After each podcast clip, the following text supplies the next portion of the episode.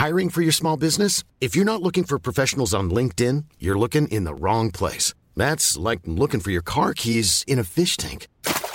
LinkedIn helps you hire professionals you can't find anywhere else, even those who aren't actively searching for a new job but might be open to the perfect role. In a given month, over 70% of LinkedIn users don't even visit other leading job sites. So start looking in the right place. With LinkedIn, you can hire professionals like a professional. Post your free job on linkedin.com slash people today. What do you like listening to? Um, chart music. Chart music.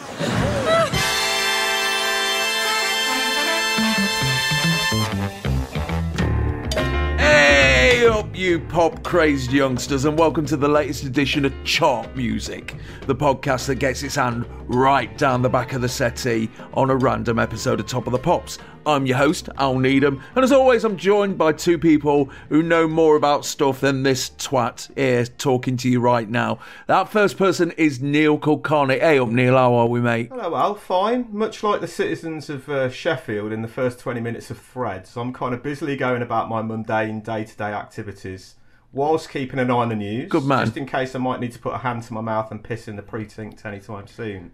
Um, yeah, but other than that, fine. Good, good, good. Our second guest is none other than Simon Price. Hey up, Simon, how are we, mate? Hey, I'm not bad, Al. Good.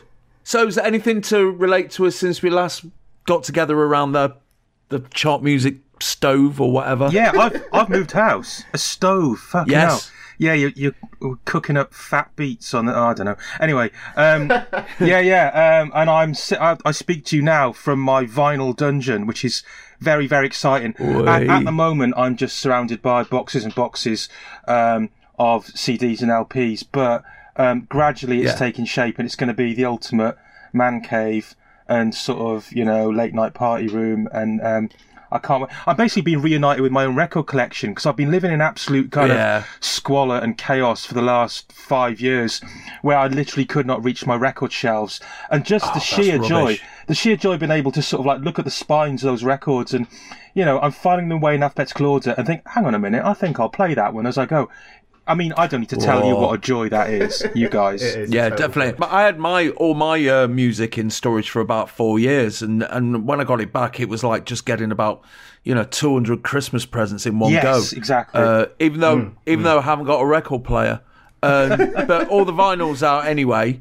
And uh, I- I've got bags and bags of CDs, but it's like, oh fuck them, they can stay where they are and don't give a shit. Seriously, I'm the same. I've got the boxes of CDs probably will just stay in the corner as kind of Yeah. uh, um, insulation against the kind of nuclear war that Neil alluded to with his threads comment earlier. They'll be good ballast, I think. You know, Protect and survive, Simon. Yeah. Protect and survive. duck and cover. CDs, are, CDs, they're just they're, they they're just unlovely objects, aren't they? Really, they're just. I find it very difficult to be warm or affectionate about them. So all of mine are just in boxes and kind of ignored. Yeah, I mean, I sort of cling on to them with a vague idea that they have some lingering monetary value, which, um, believe it or not, you, I mean, you think they don't, but um, in enough quantities they they do. Um, but yeah, they were unlovable things, weren't they? Yeah. Those fucking those bits in the middle that held the disc in place that always shattered. Yeah. And you open it up and you've got these tiny little fucking pissy bits Yeah. of cl- clear plastic falling and, everywhere. and trying to get out the fucking insert on the bus home. Oh god. And Oh, it- just- oh, and we sound like proper old cunts here, but no, we're right. No, but we're, we are right. We're right. We're right, Al. It's the children that Yes. are wrong. I mean, um, CDs. Well, the children don't know what a fucking CD is That's either, true, do they? actually, It's that's the people who the people who like CDs are people about thirty-eight years old, and they can fuck off as well. Yeah. They're the most deceitful format CDs. Um, Yeah. With a record, it starts skipping around. You can do something about it. With a CD, Yes. you can't do Yeah. fuck all. It's all hidden, hidden behind laser beams and stuff. I hate them. My CD collection is just a reminder of getting pissed up on Friday nights and going to Tower Records. oh, because Tower was open late, wasn't That's it? it. That's deadly. That's it. No Yeah, joy yeah. from them whatsoever. Ah, the nineties. Good old Yeah. days. yes. How you been, Neil? So what you what you been up to? Anything pop poppy and exciting and fizzy? Well, well, sort of because uh, I did a thing that I don't do very often anymore, and I think Pricey alluded to this actually on Facebook the other day. I went to a gig. Um, I went to a pop concert by Sparks. God, how was it? Oh, they were amazing. They were brilliant. I, I went to see them at Rock City, Al, and um, In Nottingham, In- yeah, in not about ten minutes walk from me. Yeah, and it- did you knock on the door and say hello? Well, did no. you fuck? Al, you know, travelling to gigs, it used to be, oh, let's see if I can crash on somebody's floor. This time it was just like park in Talbot Street, walk into Rock City, walk out of Rock City, back in the car and home in my gym jams, watching Match of the Day by about 11. But they, they, Well, you got to beat the clock. Got to beat the clock. but they, they were fantastic. They were really, really good. Um, you know, I couldn't have seen you anyway because that was the same night as Simon's birthday party, of course. which I didn't get invited to. So the two of you have spent that night avoiding me. Well, I, I kind of uh, brushed over that, that big development since we last spoke. That yeah, I did have a big birthday. Um, oh, uh, and one of the presents I got, by the way, was a DVD of Protect and Survive that we just mentioned. Oh, yeah, yeah, all those pub- lovely. public information films. Um, you know, telling you to sort of drape a blanket over your kitchen table and cower, and everything will be fine. Yes. Yeah, to, to some 40 cents. Yeah, yeah, yeah. And all this information may be newly um, important and useful to us. Who knows? Yeah, who knows? Indeed. Cheerful times. Yeah, hooray! Now then, chaps, this episode takes us all the way back to March the 17th, 1994. Yes, I did say 1994. By chart music standards, this is fucking last week, isn't it? Mm-hmm. The pop crazy youngsters have been telling us why haven't we done any 90s ones yet? And it's, I think it's down to me to explain because uh, it's my fault because to be honest with you, I couldn't give a toss about charts of the 90s. Um, and consequently, when I started hoovering up old episodes of Top of the Pops, when they appeared on the old torrent sites, uh, I had a strict rule which was nothing after 1985. But the third and probably the most important reason is that Top of the Pops episodes from the 90s are fucking thin on the ground. Um, a lot of the episodes I've got um, are, are, are ones from the actual 90s when UK Gold started repeating them. I mean, particularly the ones featuring the DJs that we do not mention anymore. And um, and nobody seems to be asked about recording Top of the pops as in the 90s like people used to do in the 80s. So they're, they're, they're quite hard to track down. But we've found one. And uh, that's what we're going to talk about for this episode. maybe that in itself, maybe that fact in itself tells you um, a little bit about how um, the, the the show had fallen from its sort of pinnacle of uh, you know it, its place in in, um, in British life by by the Absolutely. nineties. And you're right about it seeming incredibly recent. I mean, I think I still owe people phone calls from 1994. I think I've got items in my fridge that are older than this episode. So, chaps, what were we doing in March of 1994? Right, well, um, I was working at Melody Maker, which was the greatest music magazine in the world at that time and had been for several Ooh. years, I believe. Um, and uh, I was uh, I was living in a tiny bedsit in Holloway in North London and having pretty much an amazing time because the low rent uh, from living in a little bedsit meant that I had a relatively large amount of disposable income and I was moving up the ladder at Melody Maker. I'd, I'd been a freelance writer. I'd, I joined uh, in 1988 um, as a sort of correspondent from Paris, where I was studying at the time. Um, and by this by this point, I'd become a section editor. Um, I uh, I edited the kind of arts and media section. Then I became the reviews ed, and um, it was a time as if I, I felt as if, i- in some way, I was involved in shaping the culture rather than just observing it from the from the si- sidelines. And it was probably the last time when being in the music press gave you that feeling when the music press did actually have that kind of power to make or break things and make things happen. And um, appearance wise, subculturally, I'd, I'd been a goth for about seven years at this point. Um, I started 1994 with long black dreadlocks and a bandana, leather biker jacket, heavy makeup, like a cross between Boy George and Al Jourgensen. Um, but um, I, I kind of, midway through uh, 94, maybe around the time this episode even, I lost faith in all that. I, was, I just sort of got sick of it. And um, I shaved my hair off. I started wearing hip hop gear and skate wear. Neil will probably remember this. Um, and uh, and I, I Was this when you was known as Price Cube? Price Cube. I was indeed Price Cube.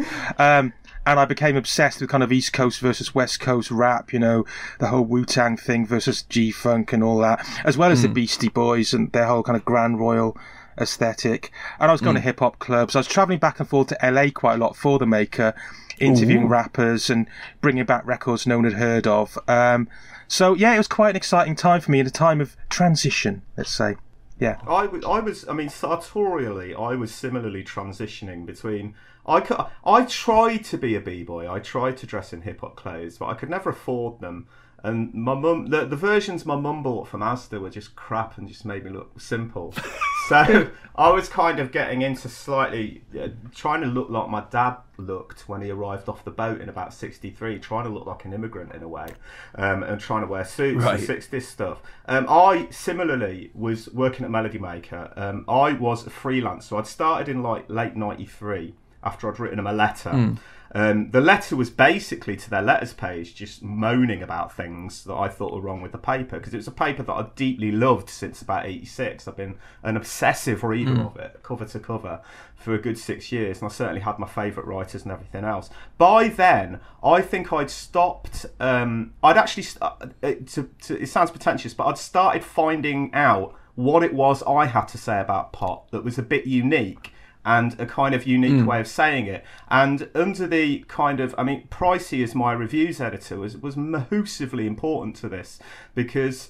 Pricey, I mean, I'm not saying Pricey let stuff through that other people wouldn't. but there are certain reviews I wrote that I I can't, I can't imagine anyone else not only letting them run, but also interjecting kind of in the pieces and stuff in a really entertaining way. But just kind of, no, a it's a, bad good habit, habit, and, and, and, and, and just letting me say what I wanted to say. Um, I can't Hmm. imagine any other reviews editor, perhaps who would have sent. I, I remember doing a Ned's Atomic Dustbin review at the time that, wa- that was kind of.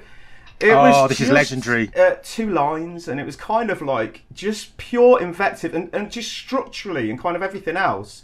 It, I mean, looking at record reviews now, it seems astonishing to me that this even ran. But Melody Maker felt like that. It felt like we were a kind of not a pack of freaks, but no, yeah, a pack of freaks. And I've got to say, can I can I just interrupt there a second? I'm going to interject uh, yet again and say that um, the review that Neil's talking about, the Ned's Atomic Dustbin one, uh, and I think there was another one. Was it Kula Yeah, Shaker? But the, these two reviews, it is pure venom and hatred and invective, and it's basically um, about 500, 600 words of calling the readers a bunch of cunts. Um, which is an extraordinary thing for a music magazine to do. And I actually, I, I teach music journalism now at BIMM Brighton, and I um, make my students read those two reviews as an as examples of the kind of extremes and crazy shit Yeah. that was going on in the nineties because it was exemplary. no, no. carry I'm on a sorry. The thing is about those reviews, they were good record reviews, I think, because they were about the wider culture. Um, the trouble is now, too many music reviews seem to be about kind of the music in a way, and they don't. No, do you know what I mean? they don't extend out to actually criticise the culture or where the things are coming from, or question the motivation behind music, which I think is all important when it comes Yeah. to things like that. They're, they're, they're more about filing and categorising than they are about kind of rhapsodising or ripping something apart. I would say it's the last sort of gasp of the golden age of Melody Maker, I would say. Um, at that stage, we were edited by Alan Jones and then Everett True, and by the by a few years from this episode, Melody Maker, I think Pricey had gone, and a lot of people had gone, and it was on on its way out. And you know, I think what we'll see a lot of, and this applies to Top of the Pops and the music press and everything else we'll be talking about in the nineties, is this feeling that suddenly people wanted to fix things to maximize the audience and care about the audience more than make it reader responsive. And hmm. what they ended up doing was fucking destroying so much. Oh yeah, they focus grouped and it to death, basically basically. destroying Yeah. a critical culture that I think is essential to the health of any culture. And so there's, it's no accident that with the death of these kind of voices in, in, in the press, the, uh, I'm not saying the music went down the tubes, but a good critical culture benefits everybody, not just critics, but it benefits musicians and everyone else as well. And this was this was on its right, way out yeah. by this stage. The kind of writing was on the wall a little bit. And uh, of course, Taylor and David, our other chart music chums, they were there at the same time as well, weren't they? Yeah, well, David was uh, David was one of the kind of precursors. He was I, I don't know about Neil, but certainly for me, um, David Stubbs, along with his sidekick Simon Reynolds and uh, and Chris Roberts, another one of their contemporaries. Those three were the three guys that I wanted to be like. They're the reason I wanted to join Melody Maker in the first place, and they kind of came through in about 86, 87. and. Right. That's it was exactly at that time and because of those guys that Melody Makers seized the initiative from NME in terms of really sharp, intelligent, groundbreaking writing. Melody Maker had been kind of floundering around a little bit before that, and NME kind of held sway. But in the late 80s, NME lost its way.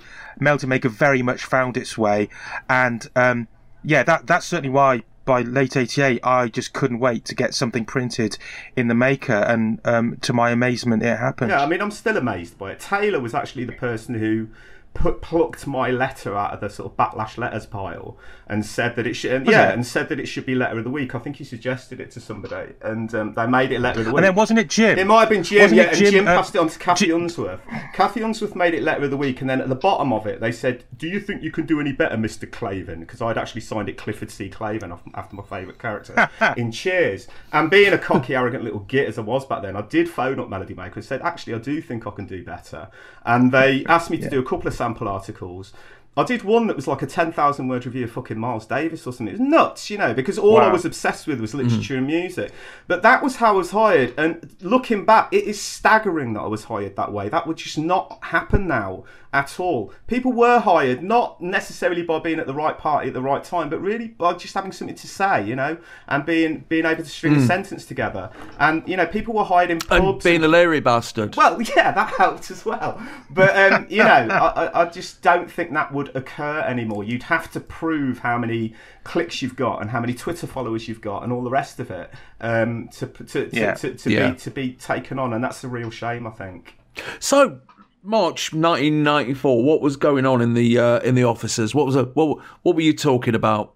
Because it, I mean, we're we're a week or so away from Kurt Cobain um, overdosing in Italy, I believe. Yeah, well, the whole grunge thing uh, was still quite a big deal. Um, Everett True, who Neil just mentioned, was um, obsessed with that stuff, and he was good friends with Kurt and Courtney Love and various of the other artists. So um, that was quite.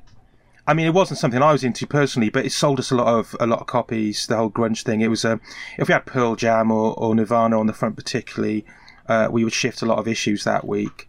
So um, yeah, basically all Kurt had to do was trip over a flight of stairs or something, and you know he would be in the news pages. Do you know what? If if you really want to know what's in the Melty Maker this week, I've got three cardboard boxes full of um, every every Melody Maker in the nineties in chronological order. Get them. So it it wouldn't take me too long. Get them out. You talk to Neil for a bit, um, and I'm going to take my earphones Yes. off. I'm going to find the fucking uh, exact Melody Maker from this week. All right, give me a second. Carry on. You go ahead, man. Right. Okay. Here goes. You, you carry on amongst yourselves. I was going to say, in terms of what was going on in the office, the office was a scary place to me. I was I was Yeah. still living in Coventry, and so I rarely went down. People like Pricey were still stars to me, so I used to goggle them and kind of uh, pick up the singles for reviews and stuff, and that was about it. Fucking 1992. Hang on. So, uh, all right, Neil. T- talk us through an average day. An average day for an average day for me Too much 92. at Melody Maker, I don't know, but as a freelancer, I can talk you through that. Um, an average day as a freelancer was. This is pre-email, don't forget. This is Yeah. 1994, and it's pre-internet as well. So it's all about the Daily Post, and it was all about fax machines, not email. I used the. Yeah. I'm not entirely sure I even used the word processor. I Uh, think it was. Now, I have in my hands uh, Melody Maker, 12th of March, uh, 1994. So it'd be the one that was in the shops at that time. Right. Um, and amazing, you should mention this on the front cover Kurt Cobain Drugs Drama. oh. um, We're giving away um, a free Bjork and Evan Dando poster. Ooh. Um, there's a big splash across the top. Aphex Twin Ambience first superstar. Um, and uh, along the bottom in small letters, Morrissey, Eddie Izzard, I think that was me wrote that, Wonder Stuff, Soundgarden, Echo Belly, Manics, Two Unlimited, and Courtney Love. And um, wow. Oh yeah, and massive uh, double page news story uh, as you turn uh, about uh, turn the, the cover about uh, Kurt Cobain uh, being rushed to hospital in coma. And I'm going to go through here and see if um, there's anything by Neil. That would be a laugh. Hang on a second. Yes. yes. or me, for Oh, that matter. the first co- the first podcast to bring you a man reading an old copy of Melody Maker. Oh, you lucky, lucky pop craze youngsters. Fuck top of the pops. This is the future. Oh, so there's there's Caitlin Moran interviewing Miles Hunt from the Wonder Stuff. Uh, I was in very Were you? sporadically at that stage. I think I was Ah. still just a freelancer, but I mean, I was still. It was still a case of going into the Great Smiths every Wednesday, and still floating on air, seeing Yeah. my name in print, and not quite believing. it. Uh, uh, nothing. Go to the record reviews, yeah, Simon. just get into that.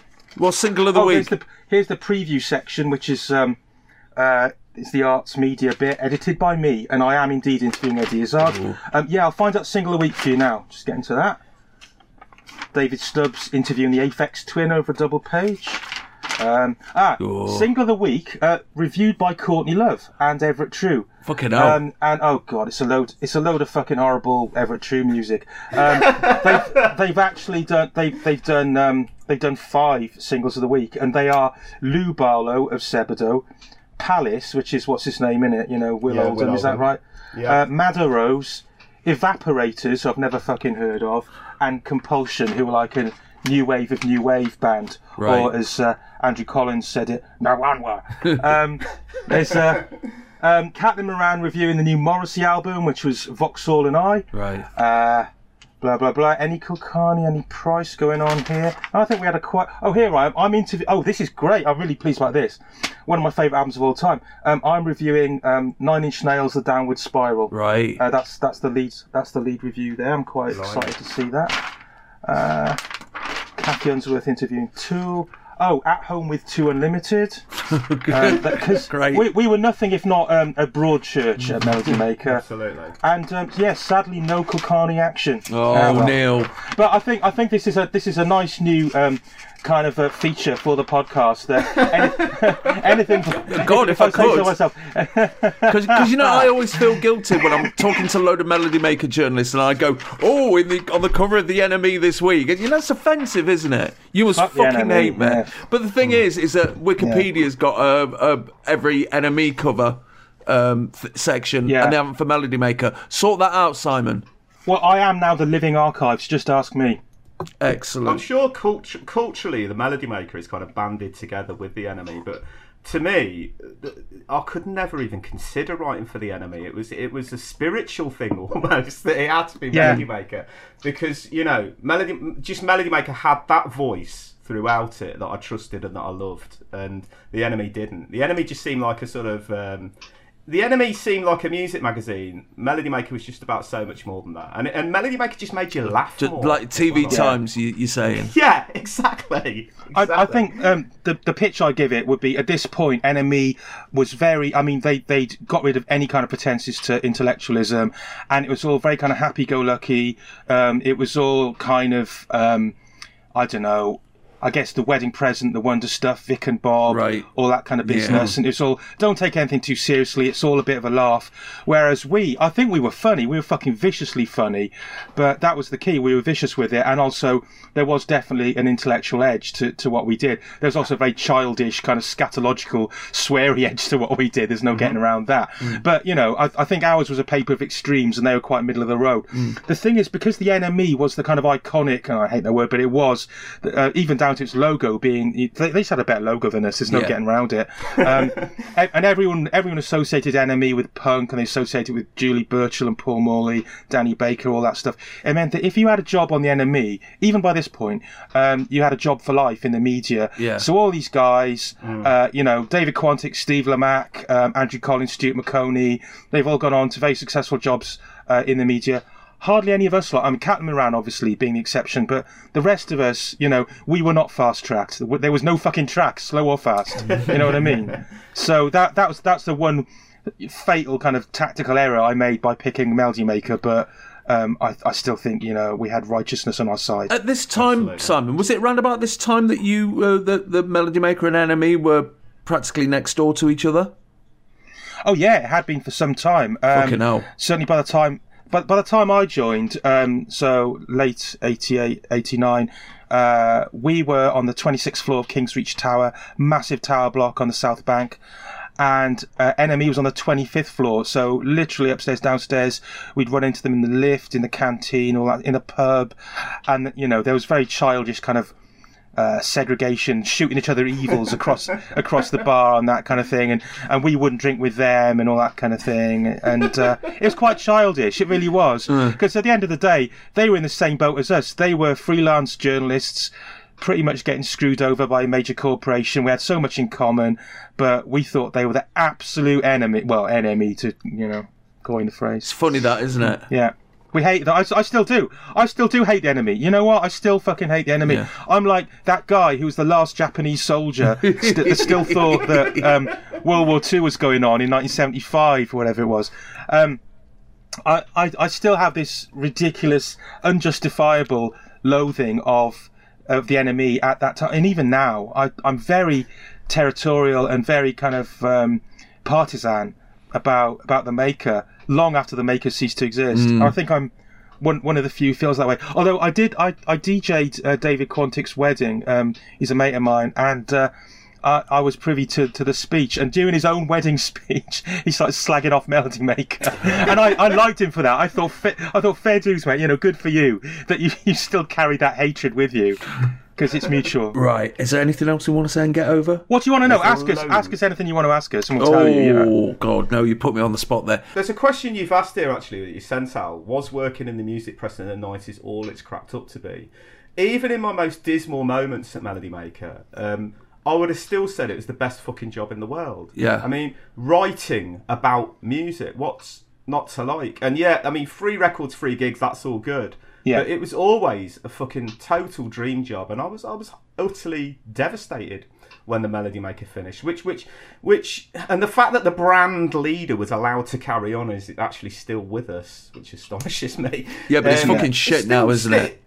It is fucking shit, but it sticks in my craw still um, a little bit. And the fact that when that happened in 2000, um, you know, those who were at the Melody Maker, uh, sorry, at the Enemy, and who'd been brought upstairs to save the Melody Maker, they were all okay. They just went back downstairs. We were all fucked. And I rem- I'll never ever forget the very last day I went to King's Reach Tower. This was after the the the, the, the they'd shut the whole thing down. Actually, um, I went in the office um, just to pick up my mail. And uh, Zane, who worked at Melody Maker at the time, was there, and he had tears in his eyes, you know. And he passed me the last ever issue of Melody Maker, which I think fucking had a Limp Bizkit on the cover. It did, yeah. and yeah, and I, and I remember strolling to Waterloo Station. uh, to get the strolling, strolling, stroll. Sorry, go on. Yeah. to Waterloo to get the train back to Cov and, and reading this last issue of Melody Maker, you know, thinking, oh, this is a little bit of history, I should keep it. And of course, by the time I got to Waterloo, I dumped it in the fucking bin. because it was a shadow. It was an absolute shadow of what it had been. It was a sort of stain on the history, if you like. So, in a sense, you know, we'll probably end up talking about successive editors of Melody Maker and what went wrong uh, with the music press. Um, but yeah, I mean, I, I, I won't mourn the end of Melody Maker in the sense that the paper, by the time it had closed, was not the paper it had been. I mean, I'm, Um, I'm lucky because I missed out on all this. I'd already, I'd already quit in '97 because I had a book contract to write a book Hmm. about the Manics, um, and uh, I, I could see the way things are going. A new editor had come in. I didn't like the way he was taking the paper, and I just thought, oh fuck this! I've got my life raft to get out. I'm getting out. But certainly for the, I was there for um, nine years altogether, and it was just a sort of dream. is just wish fulfillment. I, I started out as a music journalist when I was still at school uh, in in what I probably mentioned this before, but in, in South Wales in in '84, writing for the Barry and District News, the local paper, and that was just um, by chance. Similar to Neil in a way, I wrote them a letter complaining there was nothing in it for young people, and it was all.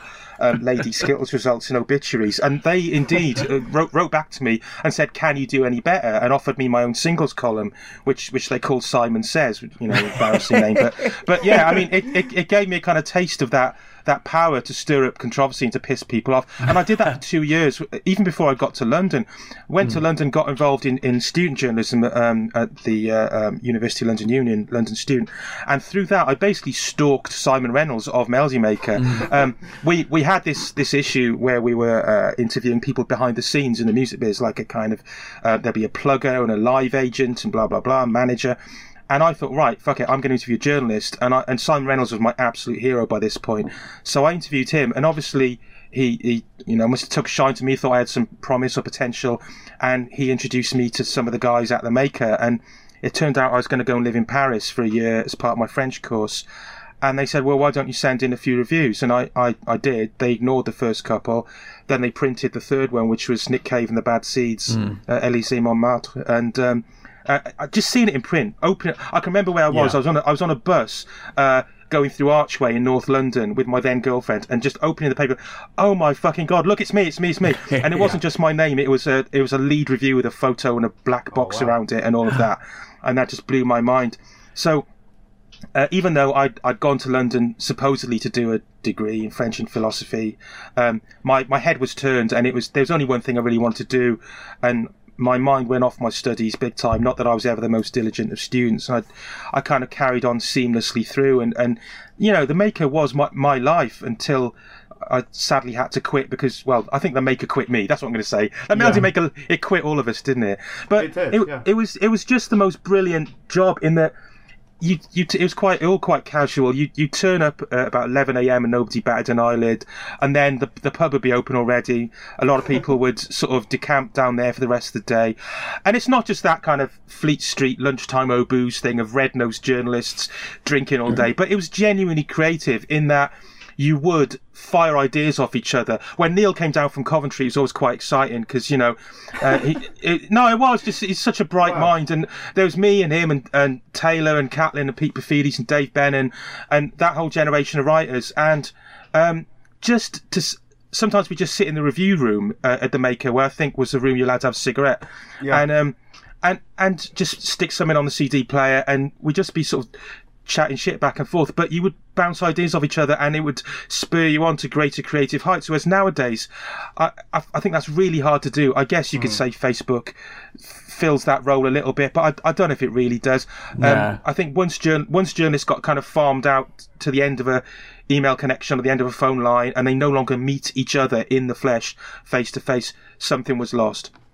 Absolutely. And, and, you know, I, I, I, I, can completely identify with Simon reading his first piece on the bus and it just blowing his mind. I mean, I've said in print before that your whole life as a writer can be seen as a kind of downward spiral from that moment. Yeah, you, are chasing but, the, the first it, high, aren't you? It is so addictive. It is so addictive, and I, and, and I never got bored of it. I, I went from being a freelancer in a, to actually being, uh, you know, on staff at Melody Maker because of Everett, in a monumental act of perversity, made me gossip editor for three years. which is, you know, I was a kid from Coventry. I didn't go to fucking parties, and yet I'm meant to be in London, you know, slamming my hand on the table, saying, "Yes, I know where Rialto were last night" or something.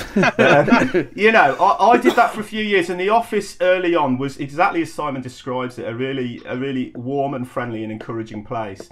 Uh, what happened was what I've seen fatal in everywhere I've worked is that when that bit of trust breaks down between bosses and workers, and in the case of Melody Maker, between editors and writers, it all fucks up. And mm. before you knew it, by about 97, 98, by which time Pricey had gone and a lot of people had gone, that office was like a, a load of cubicled kind of worker drones tap, tap, yeah. tapping away. And we'd get these memos, market research led, which is always fatal. I remember uh, the, the, the final editor of Melody Maker pulling me into his office and saying, we're going to change things because we've done a bit of market research and we found out all of our readers were born in 1982 or most of them were 16 years old and this was in 1998 he said from now on any band that you're mentioning in your copy before 1982 has to be explained. And oh, for me that showed such a fundamental misunderstanding of what was so great about the music press. The music mm. press you followed things on your own reconnaissance you know? You followed references yeah. on your own reconnaissance and you built up this knowledge. It was it was my school the music press to a large extent not just in music but in film politics literature everything. Um, in one fell swoop they kind of killed that in about 97 98 and you know yeah by the end it was horrible. It was absolutely horrible. But whilst it was good it was probably the happiest period of my entire life. And i think most people who worked at melody maker will probably say the same thing. Mm. Right, a few quick questions then. Are music journalists frustrated musicians? No. No, a lot of us are musicians. We're not frustrated in the slightest. Okay. Sorry. uh, number two, um, do you regret not being a music journalist in the 80s or the 70s? Do you know what? There's, there's this kind of golden ageism, and uh, mm. Uh, at whatever point you turn up in the music press, people will always mm. tell you, "Oh, it was better before you got here," and yeah. in some ways, they were absolutely right. Um, we would hear these stories about Melody Maker in the 70s and 80s having an apartment in New York where you could just go and stay for as long as you wanted, just rent free, just go and stay in New York and just live a bit of that life, Fuck. which is just mind blowing. And we all know the stories about people being flown to the States and back just to do one live review on some kind of junket with everybody in first class drinking champagne.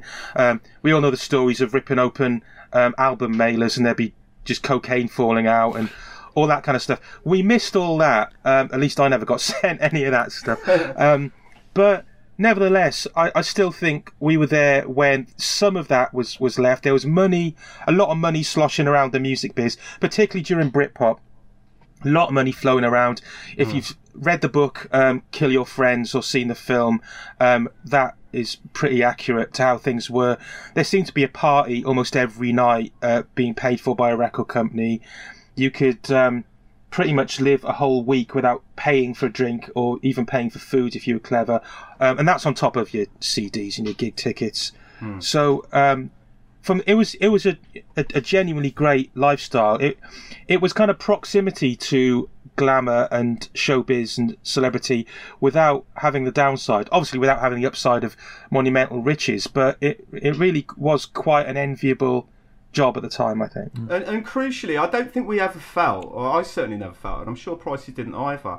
We didn't feel like we were these kind of sad spods on the sidelines watching. We f- we did feel like we were part of the culture, and that, and mm. that our reviews are being read. Not that necessarily bands would act on them or anything, but but that we were a part of it. That we weren't just at the kind of teat end getting fed. Mm. That we were a, we were a part of the culture, and and yeah, if you're low maintenance and if you've got a nice smile, you could go out and get out your tree with lots of people and have lots of parties and um, have a lot of fun. The, the, the good thing about the night is for me is I, I have memories, but they're all kind of a bit foggy and a bit fuggy and a bit fucked up because of the substances that were knocking around, alcoholic or otherwise, through that period. I was having a ball. I was having a really good time in that period. What review or what thing out out of all the stuff you wrote in that time would you love to have expunged from the from the memory? Ooh, God. I gave some terrible shit, really good reviews. Um, Such as I, well, I gave Limp Bizkit's album ten out of ten. Oh, for fuck, get off my fucking podcast now. Jesus Christ, Neil. I know, man. I don't know what was going on that week. Um, it was I don't know what was going on, but yeah, I gave "Significant Other" by Limp Bizkit to my eternal shame. 10 out of 10. But this is what I say to people whenever they say, Oh, you're a music critic, you're supposed to have good taste. I say, Well, hold on a minute. You know, um, I, I did say that. I must have felt it at the time. Can't fucking believe I did that now. So if that could be removed from the record, I've now put it back on the record. Yeah, you have. You But really that have. Be remo- if that could be removed from the record, that'd be great. Simon. There's there's one thing there's there's one review I wrote that I still flinch about to the extent that I can't even bring it up on here. But I will tell you about a funny thing that happened.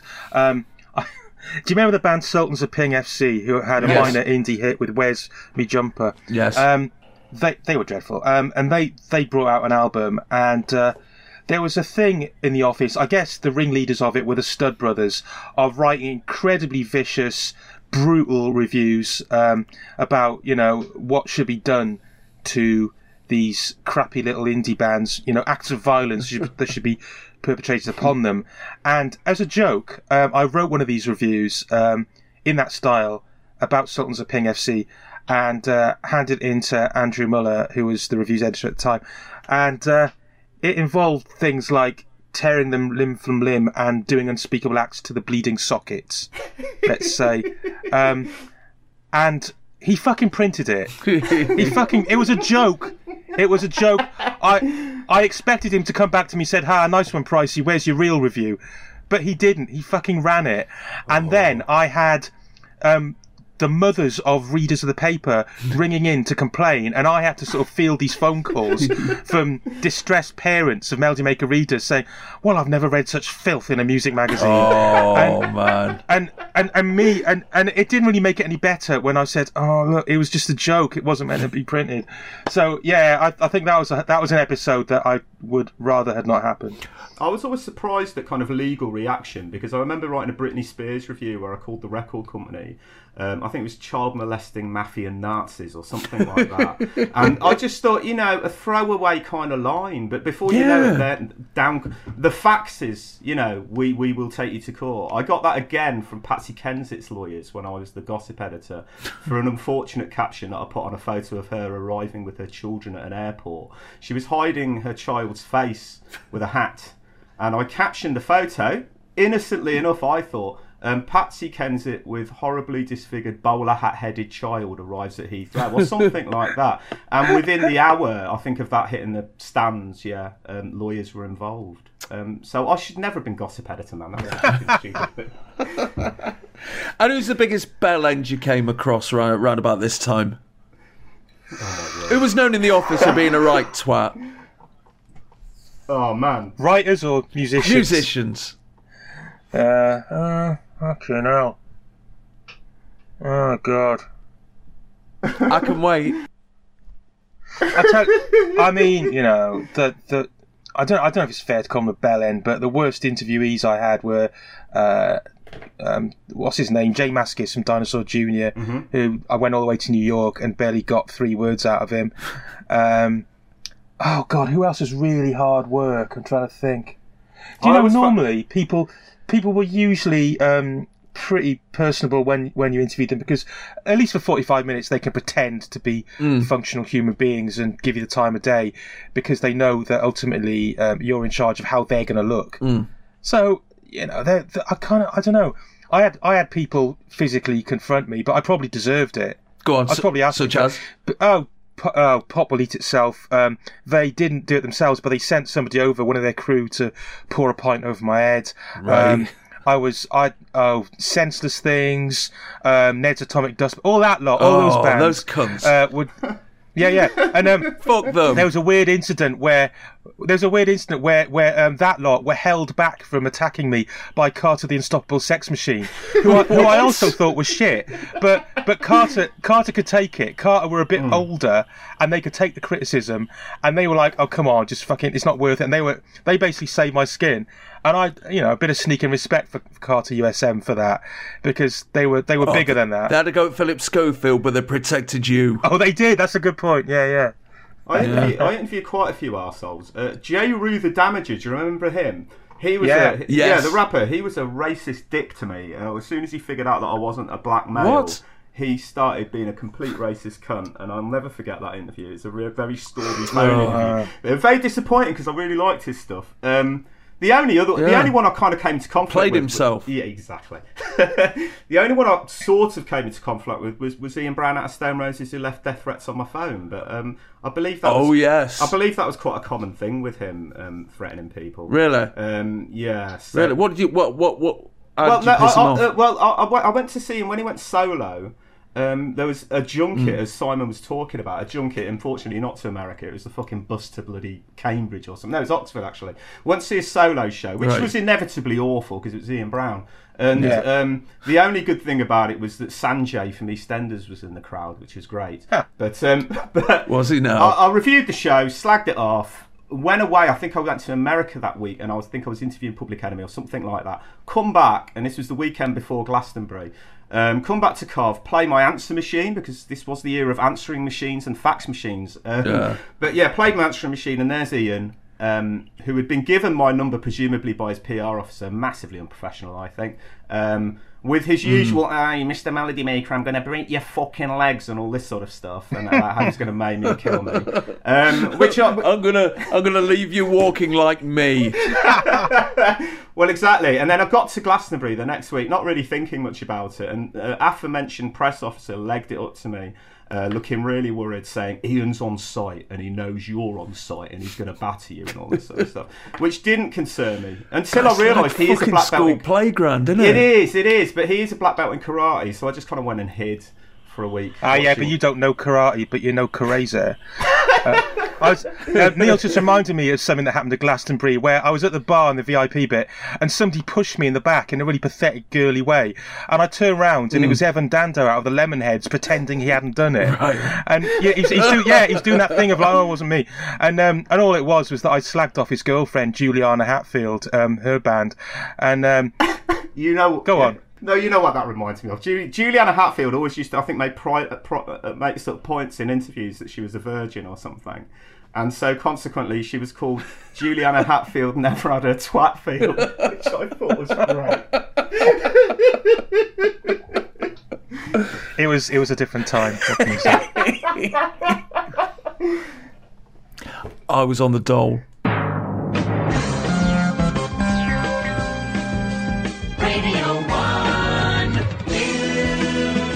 In the news this week, then, the London Gender Clinic is under fire for announcing a designer baby scheme where you can choose your baby's sex. There's been a failed IRA bomb attack on Sevenoaks railway station. Michael Jackson's mum has been forced to appear in court in his molestation trial. Sarah Ferguson has announced that she's still married to Prince Andrew and isn't slapping it about with anyone else that week. Tonya Harding admits to trying to cover up her role in the attack on Nancy Kerrigan. I love that left- story. Yeah, me too. It's great, isn't it? Carry on, sorry. Not not if you're Nancy Kerrigan, No. obviously, but no, everyone else. And, it, and the best bit of the story is that neither of them won, which was fucking hilarious, wasn't Hmm. it? Liverpool FC have announced that the Kop is to be demolished and sold off in pieces in the summer. But the big news this week is that Rod, Jane, Freddie, and Geoffrey have been axed by Rainbow. Fuck's sake. End of an era, Really? Was chaps. That- Absolutely, dear oh dear. It's like when Matthew Bannister came into Radio 1 and got rid of all the old farts, which is probably Yeah. something we'll talk about in this episode, phone. Yeah, I'm sure. I'm sure we will. So, on the cover of the NME this week is Paul Weller. On the cover of Smash Hits this week is EYC. Anybody remember them? Um, no. They were uh, they were an Am- Oh, were they Michael Jackson's cousins? I don't know. They- well, they had one of them was crazy white, so probably. They had mad eyebrows, and I think they claimed to be Michael Jackson's cousins or something like that. Really? Yeah. EYC stood for Express Yourself Clearly, uh, and they're currently down to number 16 in the charts with The Way You Work It. And I'd never heard of them until I saw this, uh, until I was researching this episode. So, yeah. Uh, the number one LP at the moment in the UK is Our Town Greatest Hits by Deacon Blue. Over in the US, the number one single is The Sign by Ace of Base. And the number one LP in America is Music Box by Mariah Carey. What else was on telly tonight? Well, BBC One has already screened Newsround, Blue Peter, Neighbours, and the national and local news. No Tomorrow's World because uh, it's 1994 and there is no tomorrow to, uh, to to worry about. No, Top of the Pops has been moved by this time to seven o'clock. The first thing, the first change it's made at this uh, period, which was wrong. Was this where it was up against Coronation Street? No, that was later. Then it got moved to. That, was was, later, later. was it it? got Okay. moved to Friday night, didn't it? And that was a fucking Yes. stupid move. And it, And they lost loads of viewers because of that. It's yeah. another fucking market research led load of bullshit. Yes. BBC Two has broadcast OK to Talk Feelings uh, about sexual jealousy, the Cheltenham Festival, a Welsh drama series called People of the Valley, the sixth form quiz Pobble show. Cum. Sorry, Simon? Pobble Cum. Oh, is that what it's called? Well, yeah, I mean, unless uh, there was an English language version. It was billed in BBC Two as People of the Valley. Maybe, maybe it was subtitled. Brilliant. Okay, carry Yeah, on. Yeah. it was, yeah, it was. Yeah. Uh, the Pobol y Cwm, form- right? In Wales, it's like a jury service that, like, pretty much everybody has to be on Pobol y Cwm. So I'm amazed I've not been on it myself yet. Seriously, if you if you throw a stone in Cardiff, you'll hit somebody who's been on Pobol y Cwm. Anyway, carry on. The sixth form quiz show All in the Mind, and is currently screening the 1952 Anthony Quinn film East of Sumatra.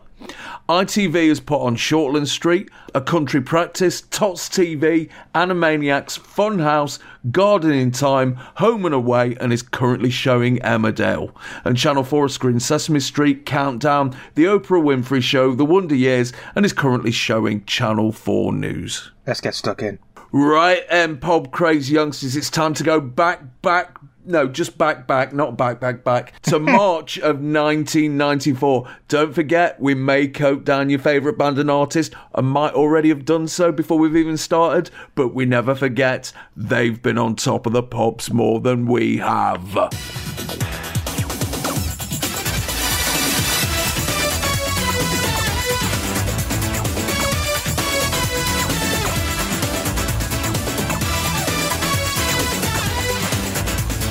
It's Thursday, March the 17th, 1994, and Top of the Pops is still recovering from its year zero revamp that it underwent in 1991, when the Radio 1 DJs who presented the show were replaced by younger and relatively unknown and relatively shit presenters.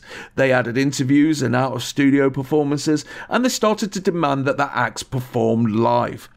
A lot of that had been junked over the side by this time, and this episode is the first of the new era to feature celebrity presenters. This week, it's Mark Owen and Robbie Williams of Take That, who scored three number ones on the bounce the year before and are about to release their first single of 1994, Everything Changes. Other guest presenters this year would include Meatloaf, Jack Dee, Alice Cooper, Julian Clary, Kylie Minogue, and Gary Glitter. Oh, oh dear. So, chaps, is this proof that Top of the Pops still has a lot of clout, or is it a symptom of Radio 1's current lineup being a bit shit? At the moment, they've got um, Steve Wright in the morning, then it's Simon Mayo, Lynn Parsons, then it's Mark Goodier, then it's Nicky Campbell, Steve Lamacq, Jo Whiley, Mark Radcliffe. Surely one of them could have done a job on Top of the Pops. Well, the thing is, you, you mentioned that uh, so-called Year Zero revamp '91, which was Stanley Appel, wasn't it, the producer at that time. Um, and that was analogous to what was happening at Radio One at that time. So, as you mentioned, it was it was the same time. Yeah. Matthew Bannister was eradicating all the old farts at Radio One. Uh, he'd replaced Johnny Beerling, who'd been in charge of Radio One like forever since it launched in 1967. And um, I, I actually interviewed Yeah. him. I, I mentioned earlier the um, the arts and media section preview that I, I ran at the Maker. I interviewed Hmm. Bannister around this time because it's very controversial. Made a lot of headlines that he kicked. was- Yeah, he, he yeah, kicked out DLT. He kicked out Simon Bates. That whole generation. Gary Davies.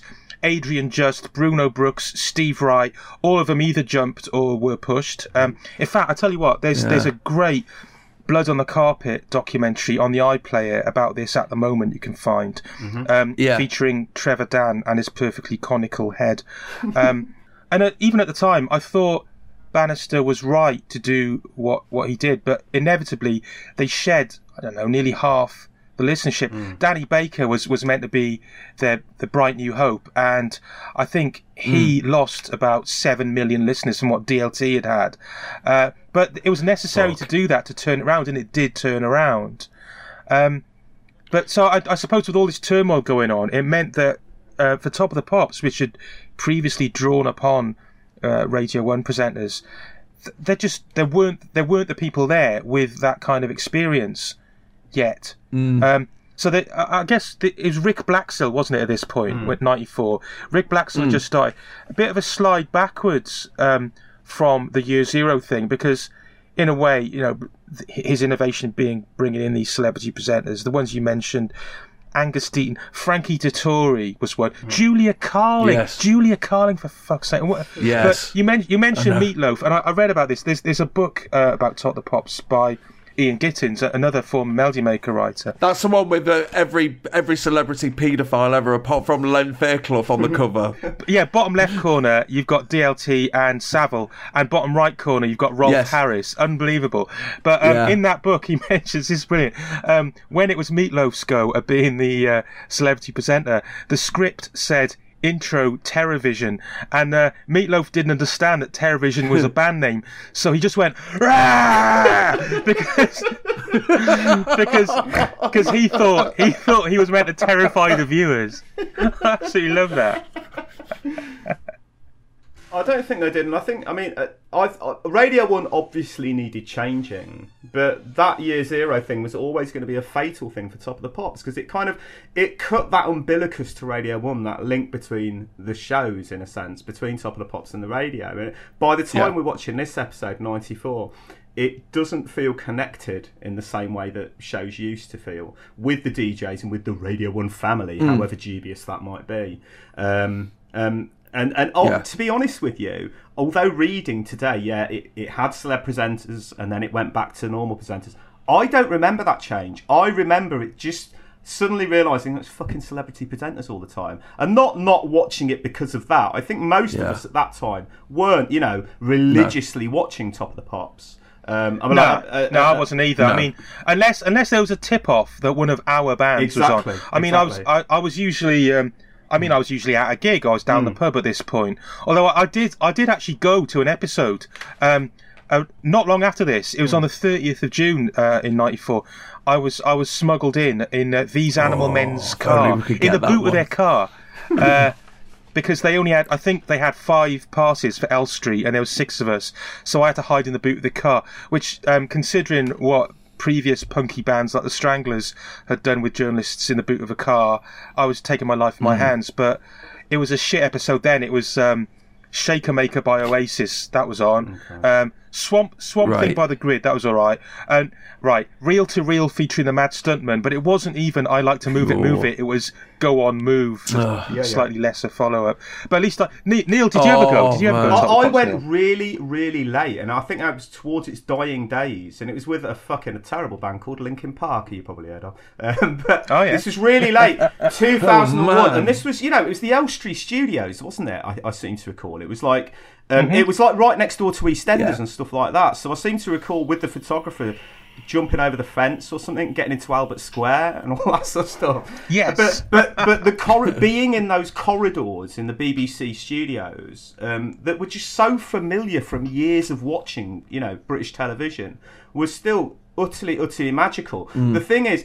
You can see throughout this episode that what mattered about Top of the Pops in a sense, and I'm not saying the rundown mattered or the chart mattered, but it bloody did, man. The chart did matter. In this episode, the chart Yeah. doesn't really matter. The rundown is kind of shown whilst there's another video going on. The ups and downs are Yeah. kind of an irrelevance to most people. We're not yet at the point that we're probably at now where the, what is number one really doesn't matter at all. But there's an increasing sense in 94 that the producers of Top of the Pops don't really care about chart movement as such. They just really care about getting the biggest names on the show and, and, and stacking it full of that, hmm. you know. Yeah. By the way, what about the Yeah. theme music? Fucking hell! I don't. I mean, Oh, it's grim, isn't it? Now Get Out of That by Tony Gibber or Gibber, I don't know, and nor do I care. But it's shit, isn't it? It's the eighth Top of the Pops theme, worst, and uh, the only thing I can find out about Tony Gibber was that he co-wrote New Beginning for Bucks Fizz in 1986.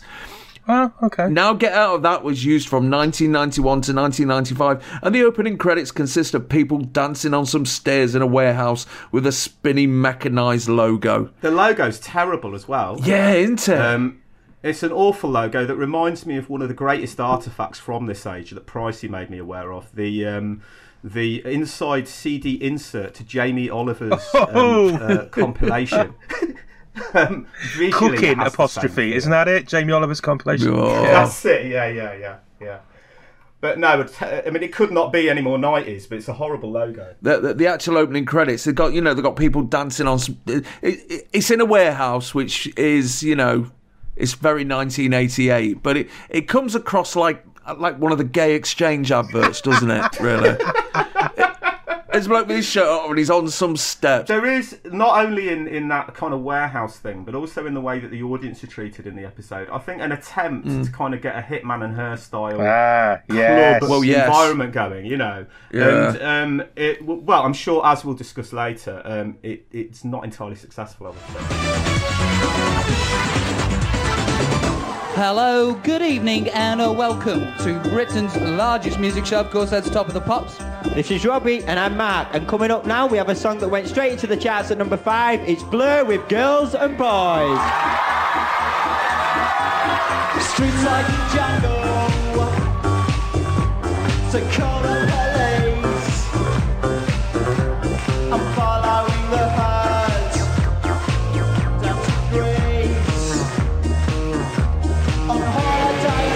Robbie Williams and Mark Owen are stood on a balcony as the show begins.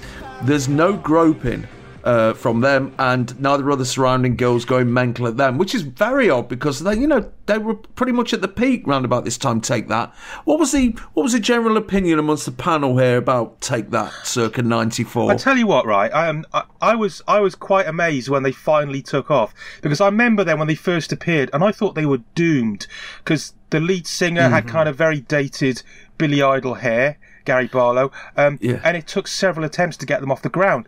Um, I think they had three. Uh, well, it took them four attempts to have a hit. The first three singles flopped completely, um, and they finally made the top ten with the Tavares cover version. Um, they were always on Saturday morning TV. It only and- takes a minute, girl. yeah. Yes. Uh, they was on Saturday morning TV. They they did tours of gay clubs and school assemblies and all that kind of stuff. All that kind of stuff you got to do if you're a boy band. Fucking but, didn't mix them up. I know, but boy bands themselves. th- this is what this is what I mean. It, it worked. It was tried and tested. But boy bands at this point, or well, not in '94, but by about '92, seemed really passe. Um, and there's there's nothing about them to suggest that they'd be any more successful than Big Fun or Bad Boys Inc. Um, two bands who God, yeah. um, Ian Levine also had a hand in all of them. By this point, as you say, '94, it, amazingly, it's happened, and uh, by doing the really old school thing of uh, having the lads with their hair slicked back, bare chested in a waterfall, just you know using all that kind of homoerotic imagery that also uh, appeals to teenage girls. They just went really route one with it, and it did work. But um, yeah, I I don't know. I I don't think we hated take that. I, I think our readers. I think I think our readers did. I think our readers would have been that kind of grumpily alternative. They would have thought, oh fucking hell, commercial pap. But I think we saw it as this kind of parallel universe. It didn't really matter to us. We weren't against it. We weren't necessarily for it. I, I remember when Robbie left take that. There was a huge debate in um, a Melody Maker editorial meeting because I strongly, strongly felt that we should cover it. That it was a massive story. Robbie leaving Take That was just the biggest thing in music that week. Um, even just uh, from a sort of pop cultural phenomenon of the kind of phone lines and people in in, in hysteria having breakdowns and you know people calling the Samaritans and all that kind of stuff. I thought it was just a huge story. And there was another contingent of the maker who were like, oh, no, this is nonsense. This kind of chart pap. It's not our territory. It's really quite quite a heat debate about it. I, I think I lost on that occasion. Um, But yeah, it, it, it wasn't our world, and so they weren't worth hating. I think we probably hated Kula Shaker and we hated uh, Ned's Atomic Dustbin more than more much more than we would have hated to Take That. Yeah, we would. Um, we were much more likely to avowedly hate rock music than hate pop music. If pop music was Yeah. kind of, if pop music was inoffensive enough, I guess, and wasn't doing us any harm, we kind of left it alone. Um, and, and in some cases we celebrated. I mean, I remember Yeah. we had we had people like Betty Boo in the paper. We had Kylie. Um, I I amazingly managed to get two unlimited on the front cover, which which uh, yeah we we actually lost about three or four thousand readers that week, but we picked them up next week, and I still you know I, I still feel that was that was valid. Um, but yeah, that was uh, that that that was an example of, of uh, the the sort of crazy atmosphere at the paper where if you presented a case for something strongly enough, Jonesy would just wave it through and say, "All right, okay, go on, put it on the cover and see what happens." I, I, I, it, I think Price is right that in the few years before this, from '92 onwards, boy bands were sort of back and resurging in a sense. But before that, they were considered really passe. And and I think what you can possibly detect is that the industry, uh, 92, 93, 94, is reasserting its kind of traditional ways of doing things to a certain extent. They were uh, perhaps a little bit scared by the fact in the late 80s and the early 90s you had an awful lot of people in the charts and getting popular who were dance acts, who were very anonymous, who didn't provide the kind of the, the things that traditional pop music did. Um, yeah. So so bands like Blur and Oasis and bands like Take That that very much fitted into traditional models. Um, were, were going to be loved by the industry and, and, and Yes. marketed really carefully to make sure that make sure that they, they, they, they got somewhere. But like you, Al, I was because take that. I think I was slightly surprised that the audience weren't going a bit more crazy around. them. The, the, the teenage girls of the nineties were a bit, were a bit cooler and a bit savvier and a bit more aware than their hmm. seventies and eighties counterparts because you'd assume that oh fucking hell they're going to be ripped to shreds, but no, you know I mean the the, the, the girls there are, are glad to see them, but I don't think they're pissing themselves. No. Mark Owen, right? Mark Owen's really good at football. Um, I actually saw him play a celebrity five-a-side game at the Phoenix Festival, maybe around this time. He's really good, and um, it's worth noting that you never see him and former Arsenal and Czech Republic player Thomas Rosicky in the same room. He's definitely the J- the Davy Jones member of the band, isn't he? Yeah, Yeah. yeah. And you can see how fucking tiny he is because I don't think Robbie Williams is very tall No. either, particularly. But stood next to him, yeah, he's up to his armpit. Is um, Robbie Williams an annoying cunt yet? I don't know, you know. I don't think. I think we can say in hindsight, oh yeah, the signs are there. But I think at the time we all found him quite likable. I think him. I think these two were the two likable members of Take That. Yeah. You, you had. I mean, no, nobody liked Barlow, and um, you had Jason Orange and the other one. I can't even remember his name. Yeah. What's his name? Ken. Ken, right? Jason Orange and Ken, who were just interchangeable. Nobody knew what they looked like. You just couldn't, you know, Yeah. p- couldn't pick them out of a police lineup. But these these two were the two of the, you know, they were fairly likable. And um, I don't know that, but he he is. He's he's mugging to camera the whole time, isn't Yeah, he, yeah. Williams? In this, I mean, we'll probably come to this as we go along, But For me, Robbie got to be an annoying cunt when he went solo, and when he started hanging around with Oasis and all that. And then he revealed himself. I remember seeing him live actually about '97. I think he'd been solo, solo by then at Wembley of all places, and he hmm. was fucking appalling. It was like being entertained for two hours by Butlin's fucking redcoat, who just hmm. got a bit above his station, you know, and had somehow sold out Wembley. He was appalling. But at this point, yeah, they just looked like a pair of, of young lads having fun. Williams does an impersonation of Alan Whicker doing an impersonation of David Frost and points out that Top of the Pops is Britain's largest music show. the, w- the weird thing is Williams doing that impression there. That is. Uh, even at that point, that's an impression that's 20 years old.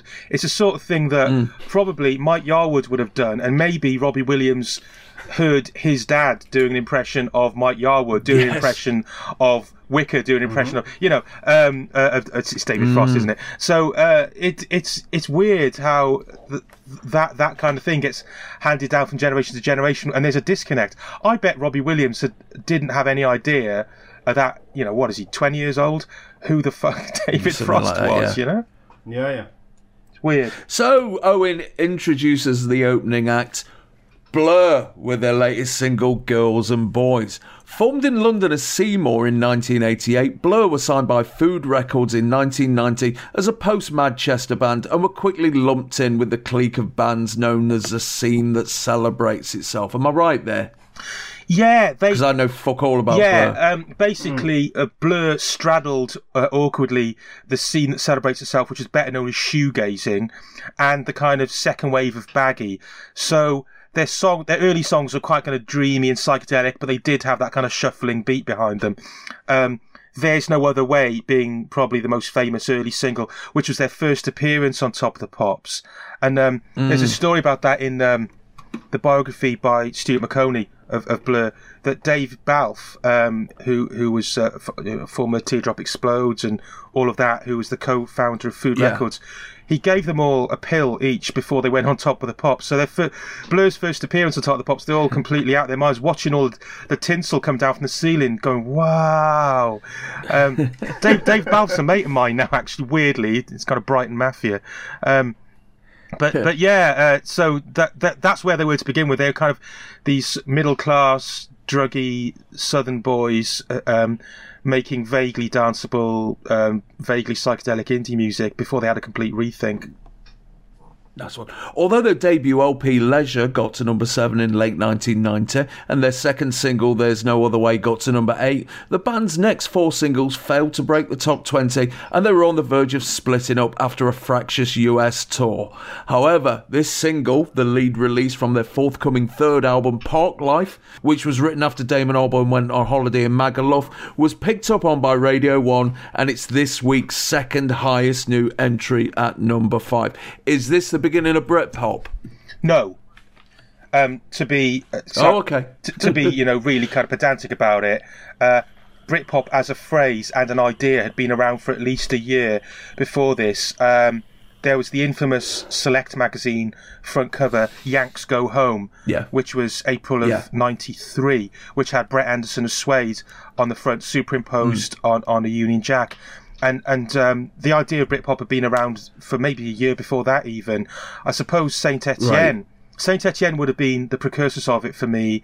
Uh, they were the first band who came along in the midst of not only grunge but Manchester and baggy, um, and they were writing very kind of um, Anglo-centric songs, songs that d- dropped um, cultural references that were specifically British. And then Suede come along, and Suede are very very English, um, almost sort of glam rock revival band but it was quite pluralistic to begin with. Britpop was a, a quite a wide umbrella, uh, and it had it included anything from from denim to um, corner shop or the Manic Street Preachers or the Auteurs or Pulp, and, and there was all. Mean, it, it hadn't yet solidified into lads, lads, lads. You know what I mean?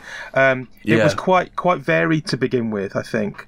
But I, I think maybe you've got a point. The girls and boys is that turning point. It's where it suddenly goes massively overground. Well, it, it'd be the point where someone like me would would be start to be aware of it. Put it that way. yeah. Blur is the kind of like the marker where I start to part ways with the with the charts because a few months later I remember sitting in a pub with my mate and Park Life comes on the radio and we just look at each other and just say what the fuck is this dog shit fuck fuck the charts and I just stopped I just, I just stopped taking interest in the charts then it was just like right okay they seemed like a band that for the first time here was a band that that I perceived to be the generation below me. And it's just like, oh, if that's what you're doing, I can't be fucking arse with it. I mean, because at, at this time, music wise, Even though they're exactly your age. we're the same age as me, Um, yeah, I think they're probably born in about 68. right? Something like Uh, that. well, yeah, no, yeah, yeah, yeah. uh, well, that that's me proven wrong, but they're still shit anyway. I can't be doing with Blur. I really do. I mean, I I can see that they are a proper band, and as we'll discover in this episode of Top of the Pops, you know, proper bands appear to be very thin on the ground at the minute. And I can see their references, and I've heard, you know, I'd read about them before I'd even heard them. But I, I, the thing that does it for me is that Damon Albarn's got a cunt's voice. I just hate his fucking voice. He sings like a cunt. He's in a Fila top, but the, the logos appear to have been covered over. Basically, you know when Blue Peter was on and they used to cover up Yeah, yeah. Bird's Custard and stuff like that with stickers, or um, the logos on um, on people in, on Jeremy Kyle. Um, so yeah, that's the, there's that. Did you have any dealings with Blur? I did, yeah. Um, but I think I, I've ranted on enough, so I'll um, let Neil have his say. Well, uh, I was never allowed to review Blur because I think I think it was kind of understood that I, I really hated them, and I kind of uh, was continually banging on about how much I hated them in print. Looking back, though, it's it's odd, you know, being young. The, the way the narrative goes these days is being young is cutting loose and all about pleasure and having fun. Well, hold on a minute. Being young can also be about denying yourself pleasure for for really important reasons. I mean, Blur, when I listen to this song now, I have to admit there is pleasure to be got from this song. It's not a bad song. But at the time in 94, um, and like Pricey said, I think this is round about the era that Britpop really starts proudly calling itself that, starts draping itself in the flag a little bit. And I just found that all just hugely sort of objectionable. Um, I also kind of, at the time, was listening to things that just made the idea of just basically rejigging the kinks seem a bit, you know, uh, not enough, really. So at the time, I was kind of denying myself pleasure in a sense. I refused to listen to Blur. I just would not listen to them. And I, and I just really, really hated them. But looking back, there is pleasure to be had in this song. And I also suspect that part of the reason that I didn't like Blur was that Damon Albarn, like me, is a middle class boy. and there was a bit of reflexive self hatred going on there. Um, you know, um, but any, anyone who kind of wants to know about Britpop, I'd suggest a couple of things. One, read an article that's I think it's in the Telegraph, and it's one of the worst articles I've ever read. Um, called 10 Reasons Why Britpop Changed Modern Manhood. It's fucking appalling. And it's all about us recovering our confidence. And, and that was something I was massively resistant to at the time. This whole idea that we should be proud to be British and we should be, you know, this whole kind of jingoistic kind of notion of Britpop that was around at the time. But for a converse kind of thing, read Taylor Parkes' piece on Britpop, which is on the Quietus. Hell yeah. I mean, I've, I disagree with some of it, but it, it's a fantastic look at that era. I felt that Britpop was It my is. as a writer, Britpop was what I had to write against.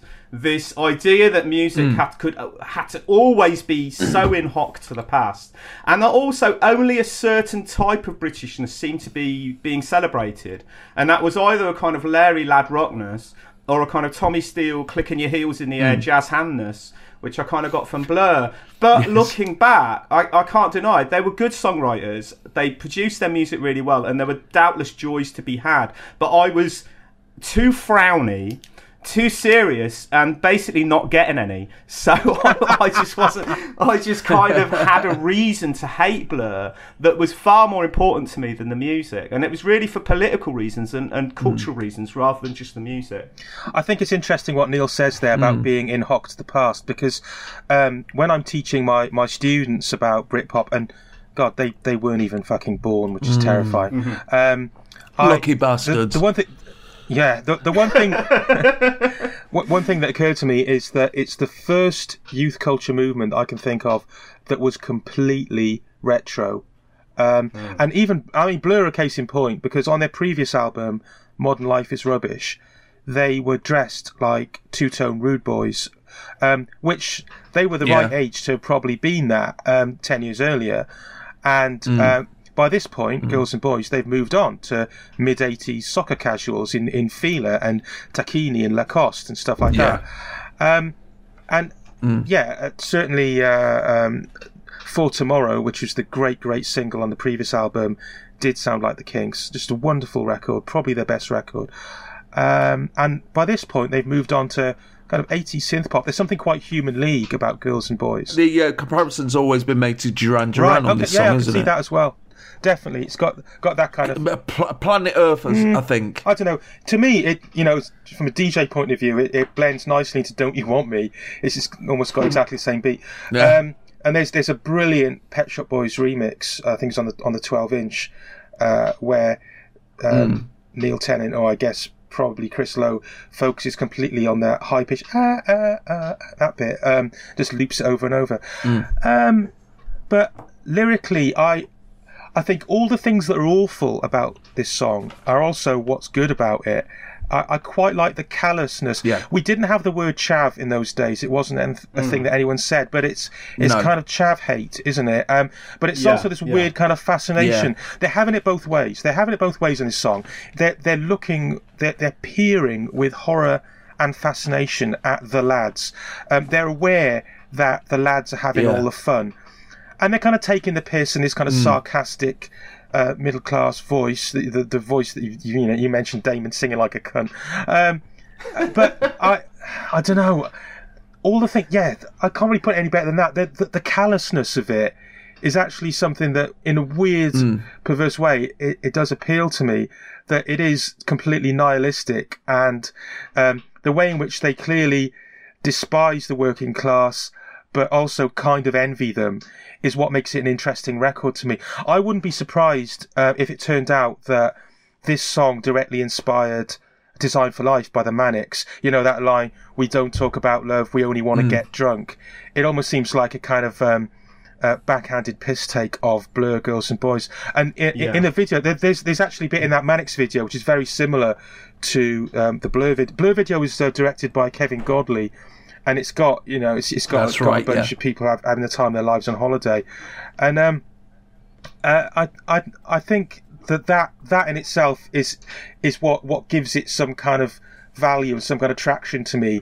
That almost accidentally, it uh, you know, it's it's it's almost revealing more about Blur that, than it intends to, and I think that's what makes an interesting record. Plus, it's just a great song. I, I used to I used to play football with with Damon Albarn.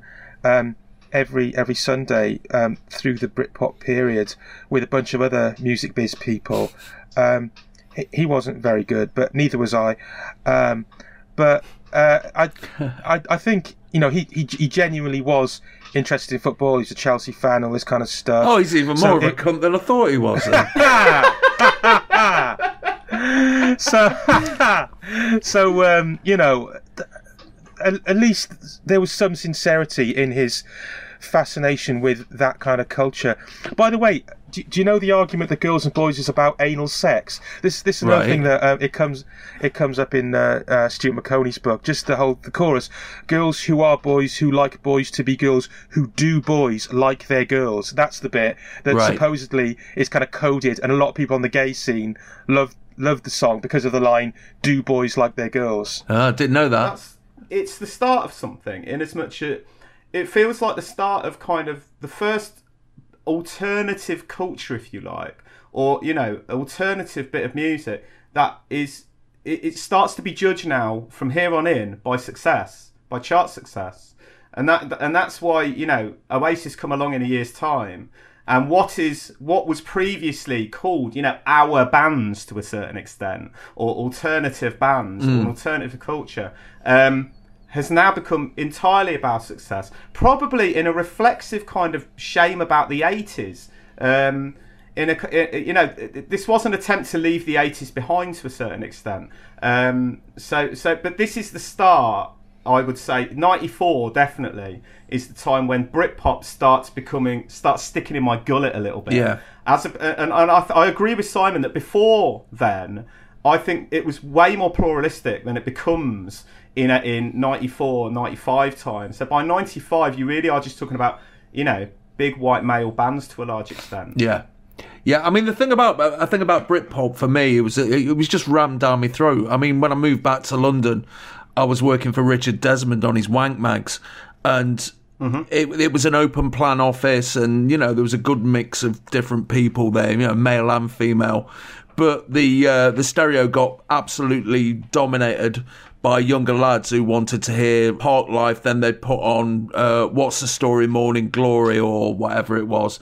And so uh, I just equate that with looking at gaping arseholes and Yeah. finding, you know, I was, I was looking, I was, I was looking at tits and listening to arseholes, and it was, I was just there sitting, well, come, can, uh, you know, can I put Ready to Die on now, or, or Illmatic? Girls and Boys, it's a song that's accreted a kind of ton of significance it might not have otherwise got. Basically, because it's been so used. Do you know what I mean? In football highlights, Yeah. in any documentary that is going to mention the 90s, the opening to Girls and Boys will just come on as just Yeah. that instant signifier. So, honestly, until I saw this episode just now, um, I haven't heard that song in decades because I haven't sat all the way through it. Do you know what I mean? Yeah. It's just always been there. Perhaps because of the general indiness of people who decide on the music for football highlights or something. But that is what it's become an instant 90s signifier. Yeah, It's, it's a relatively forward-looking record compared to what Britpop became, and Blur Yeah. were a relatively forward-looking band.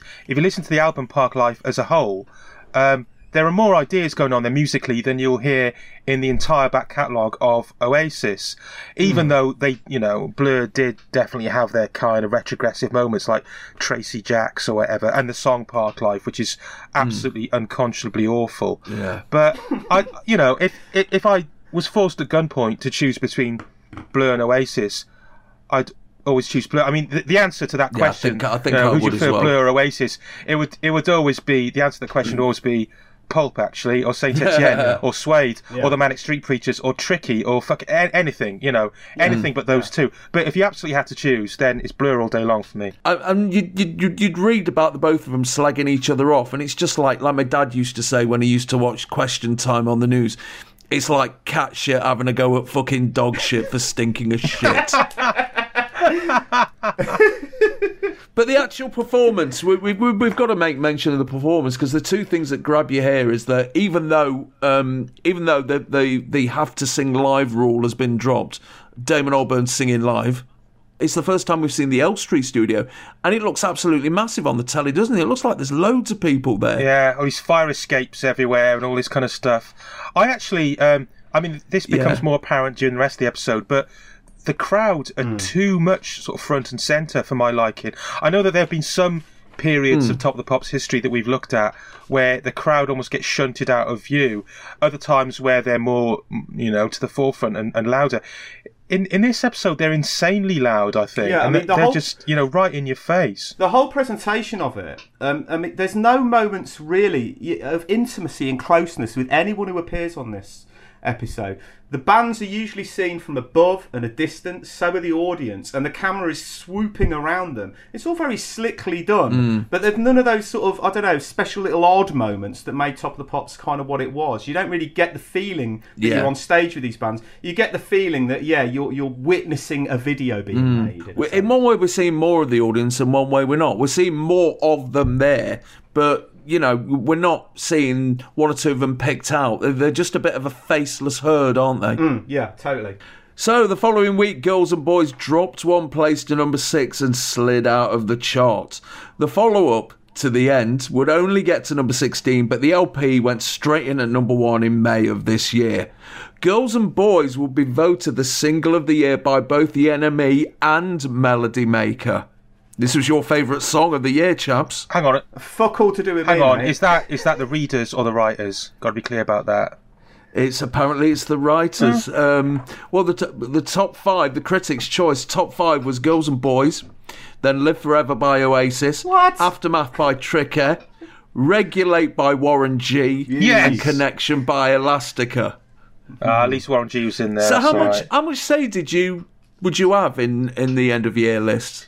Do you know what? Um, the we you know we we'd all Did you get of- a little ballot like Eurovision or something? Exactly. Uh, we yeah, I mean, we we would all sort of scribble it down in good faith and give it to Jonesy. Alan Jones, the editor, um, he was uh, fascinating character. He was this kind of he was a bit like Aslan from you know C.S. Lewis or. Uh, Mixed with the Cowardly Lion, he was a very leonine, hairy uh, guy who'd been around since the seventies. He was a sort of genial, avuncular figure, although you didn't want to get on the wrong side of him because he's hard as nails as well. But um, he was quite um, hands off, It's a polite way of putting it, which would be to say that he did spend a lot of the day and the week in the Stamford Arms. So um, he let us kids get on with running the paper to a large extent. But when it came to things like the readers' poll, he would be quite hands on and he would kind of massage and tweak the results. You'd always Really? notice, yeah, you'd always notice things like even though probably nobody in the office had voted for it. The the latest album by Neil Young and Bob Dylan would uh, make make a, a surprise showing in the top twenty, for example. And um, he also, I think, he had this idea that we shouldn't alienate the readers too much, so we should kind of acknowledge what they're into. So I think things like "Live Forever" by Oasis getting such a high showing there was partly that. I I would imagine. Yeah. It's all a fucking cod, isn't it? It is, yeah. But the end of year issue of the music press, well, uh, Christmas wasn't Christmas without the Christmas Melody Maker. It was like really important. And seeing the top 30 albums of the year, top 30 singles of the year, and also getting to see photos of the writers, that was that was really, really important. You did get to see photos of the writers when they reviewed the singles, but just getting to see them all kind of um, in one issue. The end of year issue it was. I, I didn't think Christmas could start in my house until that was there, and I cannot emphasise enough. I'm sorry to bang on about this, but um, Wednesday morning when you're a kid and the music papers were coming out, it's the best day of the fucking week. I, I, I, I it put a little. Cool fact a crocodile can't stick out its tongue. Also, you can get health insurance for a month or just under a year in some states. United Healthcare short term insurance plans, underwritten by Golden Rule Insurance Company, offer flexible, budget friendly coverage for you. Learn more at uh1.com. Hiring for your small business? If you're not looking for professionals on LinkedIn, you're looking in the wrong place. That's like looking for your car keys in a fish tank. LinkedIn helps you hire professionals you can't find anywhere else, even those who aren't actively searching for a new job but might be open to the perfect role. In a given month, over 70% of LinkedIn users don't even visit other leading job sites. So start looking in the right place. With LinkedIn, you can hire professionals like a professional. Post your free job on linkedin.com/people slash people today. skip in your step. Um, It really, really did.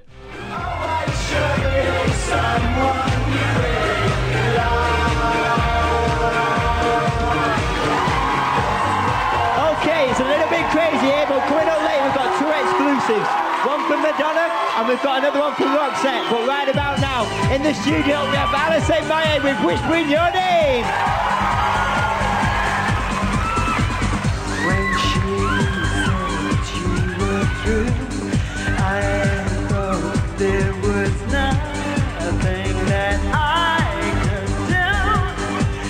So, at the end of Girls and Boys, the camera swings round to Owen on his own amongst some people who can't be bothered to respond to Blur. As he moves closer to the other stage, boasting of the two exclusives on this episode, a burly man gets behind him as if he's about to pick him up or look at the writing on the back of his Playboy t shirt, and Owen nearly walks smack into a girl wearing glasses as he introduces Whispering Your Name by Alison Moyet. Born in Basildon in 1961, Alison Moyet spent the late 70s working as a shop assistant and piano tuner and then became involved in the Essex pub rock and punk scene when she was invited by Vince Clarke to start a duo with him when he left Depeche Mode in 1982. As Yazoo, they scored three top five hits and recorded two LPs, one of which got to number one in July of 1983, but by that time they had already split up. She launched her solo career in the summer of 1984, and her debut LP, Alf, made it to number one, and she scored five top 10 hits in three years. After a four year hiatus, she returned in 1991 with the LP Hoodoo, but none of the three singles made the top 40. This is the second single from the yet to be released LP Essex, a cover of a 1983 tune by Australian singer Ignatius Jones, which has been remixed from an acoustic ballad to a dance tune by Ian Braude, and it's her first top 40 hit since Weak in the Presence of Beauty in 1987, and it's up from number 31 to number 27. Well, who'd have thought Alison Moyet would be popping up here? Fancy seeing you in a place like this, eh, chaps? Yeah, I mean, I was genuinely surprised to see this. I had no memory of it at all before watching the episode, and um, it's Hmm. interesting hearing you describe the kind of backstory of the song because when when I heard it, it sounds like a kind of classic torch ballad. It's, it's got a touch of um, Yeah. melodically, it's got a touch of something like "Smoke Gets in Your Eyes" about it, but but given a Mm. horrible remix, a horrible kind of kind of thing going on. Yeah. Which it turns out, from what you've told us, is more or less the truth. You know, it what basically what it sounds Yeah. like is a great song ruined.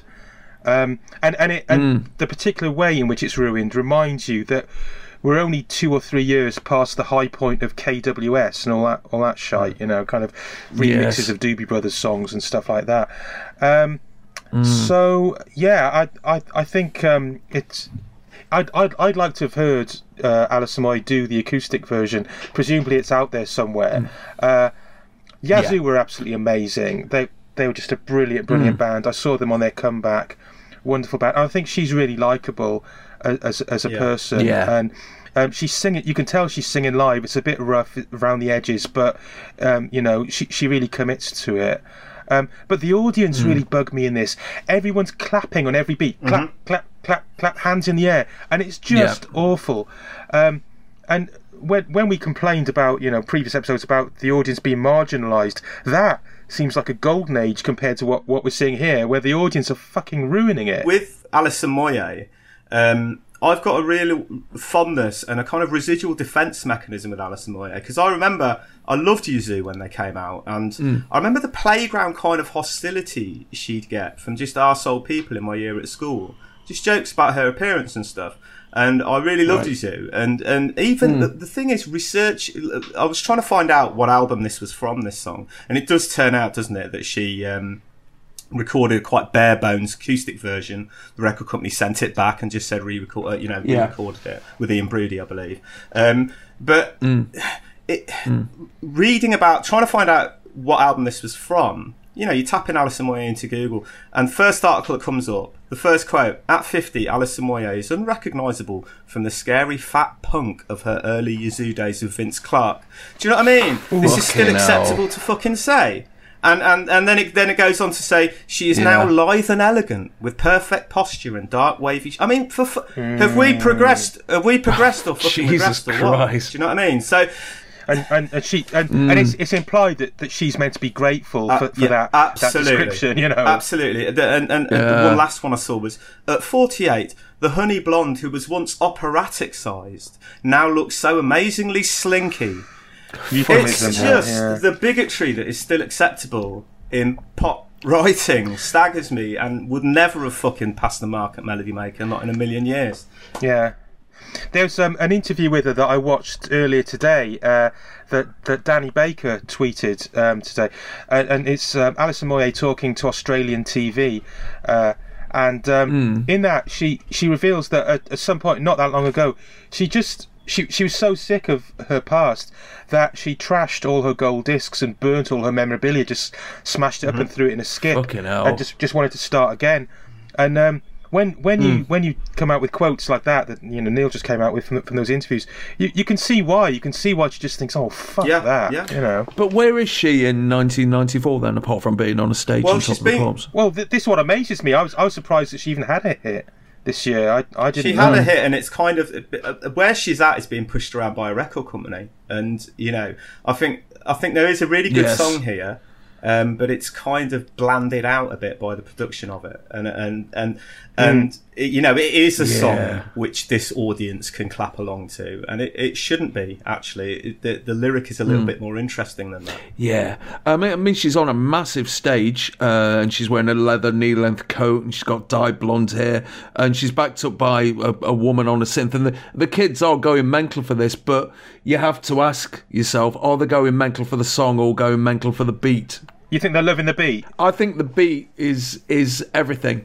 Round about this time, and they don't care what's been sung over the top of it. exactly. Yeah, it's almost But you know what? The the way in which they clap on every beat is actually a bit naff. It's a bit like granny claps, you know, like when you see like old people's homes, and they're they're probably the way that uh, in a previous episode, uh, people in in a retirement home were clapping to Dollar to uh, you know David Van Day, uh, clapping on the on beat, uh, not not the off beat.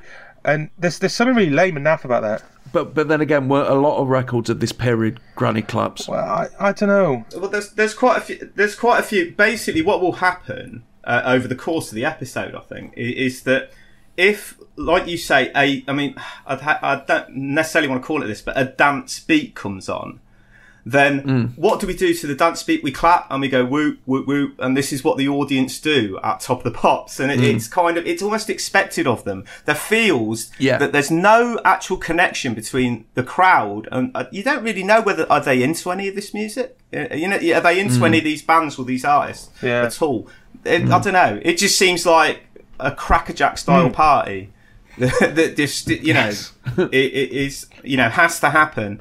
The connection between sort of the the people playing and the audience is a little bit gone because of the spectacle and because they've got it a bit too slick. So the following week, Whispering Your Name jumped up to number 18, its highest position, but she would never trouble the charts again. She wouldn't record for another eight years after falling out with Sony Records due to the uh, due to the way she was pissed about on this album. But her greatest hits compilation singles got to number one in 1995. It's quite a loss, someone like her having to uh, feeling they have to drop out of the music scene. Yeah, but I also quite respect people who just, like I say, think fuck that and just walk away. She she lives in Brighton, um, not not far Yeah. from me, and uh, you know, I I don't think she's got any any interest whatsoever in. Uh, being recognised, walking around, being a celebrity, any of that stuff.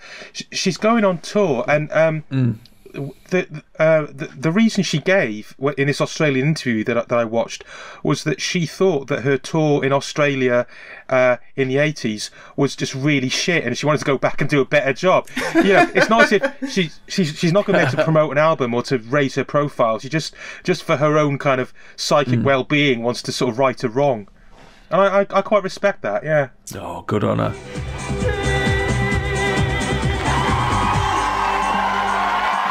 Now, this next tune's from a film called Philadelphia. If you haven't been to see it, go to see it, but take a box of tissues with you. Also, you might learn something at the same time. It's by Bruce Springsteen. It's called Streets of Philadelphia.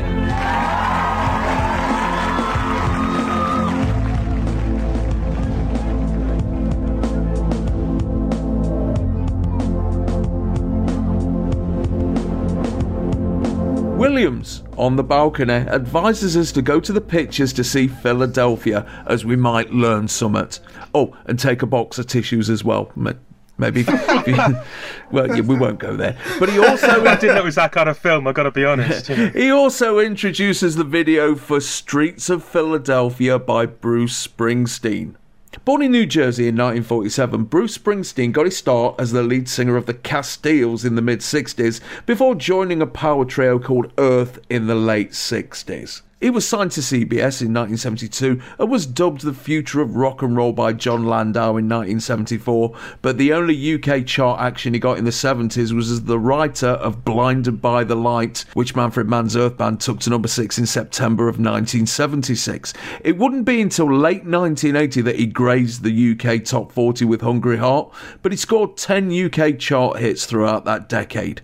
Up until now, the 90s have seen him fall out of favour, with Human Touch being his only hit of the decade when he got to number 11 in March of 1992. This is the follow up to the live cover of Lucky Town, which only got to number 48 in April of 1993, and it's taken from the Tom Hanks film Philadelphia, and it's the highest new entry this week at number 4. Now we can talk about the video, but I think uh, the thing that I want to bring up before that is the fact that while this video is going on, they absolutely chonk through the chart Yep. countdown from number forty-two and num- to number eleven as if it doesn't mean shit. It annoys me massively that that the Yeah. rundown is simultaneously shown with the video, depriving us, depriving us of the chance to hear Mark Owen say in at number nineteen Pantera with "I'm Broken."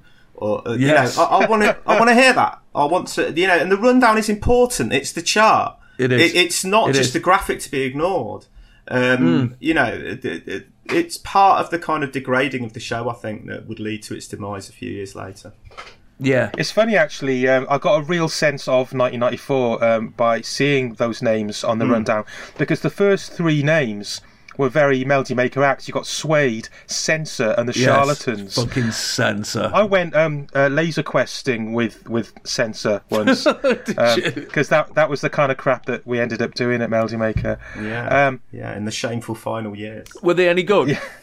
What as a band or no? Um, uh, Laser Quest. No, we um we all got our asses kicked by sort of loads of nine year old kids. It was it was humiliating. yeah. Um, but I do remember. I bet Rage Against the Machine were fucking far better at Laser Quest Ah. as well. Everyone at Melody Maker at that at that time had to take a band to a stupid location, um, which was Yeah, I, I remember I, I went um, paintballing with Ride as well. So, yeah, it's a bit of a sort of running theme. It sounds like you're pitching at Tony Hayers, Simon. Uh, it does. I took um, ultrasound to Legoland. Um, no hilarity did ensue. It was. Uh, I, I remember Yeah, with it's Senser just- um, on the way to the Laser Quest, uh, stopping off um, to go to a late night garage to get some snacks, and um, they came back with with a load of chomps because chomps were only 10p. Yeah. So clearly they, they didn't have a massive record company advance. I don't think. Chomps were better than Fudge, though. Yeah, I've got, I've got to Yeah, take yeah, my yeah. hat off to him for that. fair dues. But also, there's loads of these kind of um, pop house or soul house um, artists like Alison Limerick, Wendy Moten, Moten Zhané, and so on in the chat. A lot of that going on. Yeah. Um, but also, yeah, I was uh, surprised to see Pantera in the top. I had no idea Yeah. Pantera made the top twenty. Well, we need to talk about the charts now, I think, because by by the time 1994's rolled along, things are very different in Chartland, aren't they? Um, we don't see the slow progression of a, of a of a single making its way up the charts. I mean, this week the previous highest new entry, "Rocks" by Primal Scream, had dropped ten places d- down to number seventeen, and uh, Morrissey. Um, the more you ignore me, the closer I get. New entry at number eight last week. This week it's number thirty-one. What did he say to to make that happen? I wonder.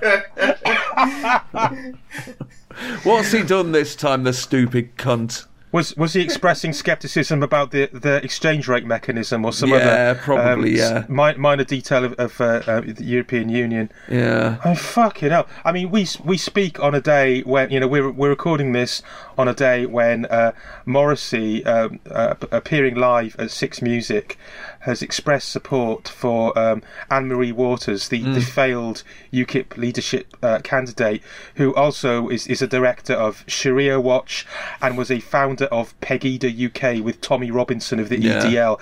This is what Morrissey has become now. So Have I said Morrissey's a cunt in this episode yet? no. Okay. Yeah. Sorry. Let me let me let me sort that out. Morrissey's a cunt.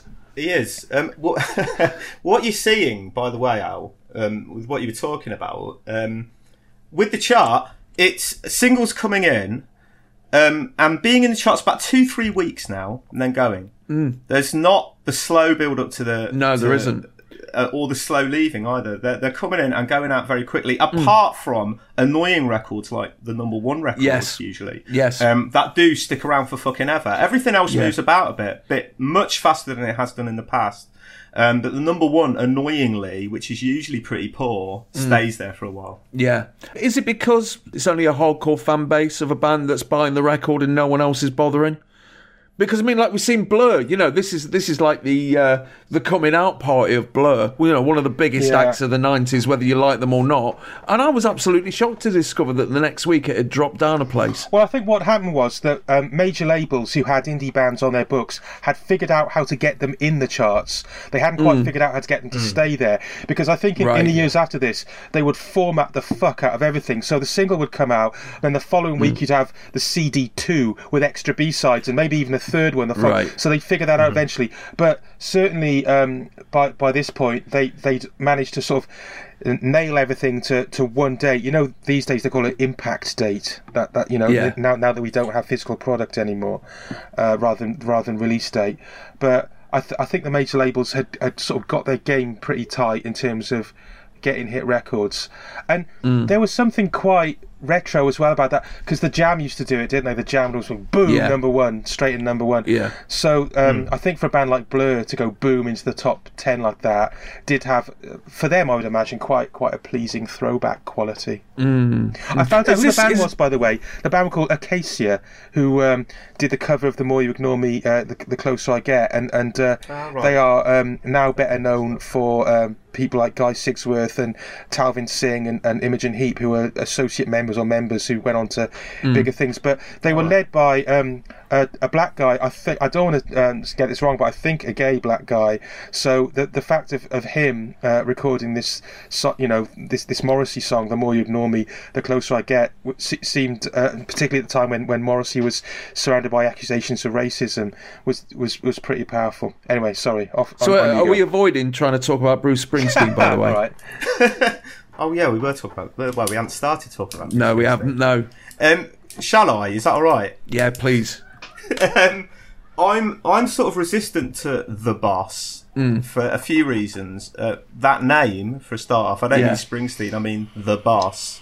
I don't like that. Um, Makes it sound like a fat old manager, doesn't it? Well, yeah, I've just never particularly liked bosses, so it's not really a name that appeals. Born in the USA, I've got a big problem with. Basically, because when it came out, I didn't understand it. I didn't understand it as an anti-war song. It, I just, it just seemed like a big screaming bit of Americanism, which I didn't particularly like much. And finally, uh, That's his fault for you know. Yeah. You know, uh, people say, "Oh, it's the audience's fault for not picking up on the subtleties." No, he's an established pop artist. He knows what he's doing. Yeah. So he's having. Yeah. He's, he's having Yeah, it both yeah, ways yeah. there. Anyway, go on, carry on. Yeah. Yeah. No, no, you're right. The video for Born in the USA is kind of unproblematically, you know, jingoistic and that. But and, and finally, the final reason I'm resistant to him, um, Uncut Magazine.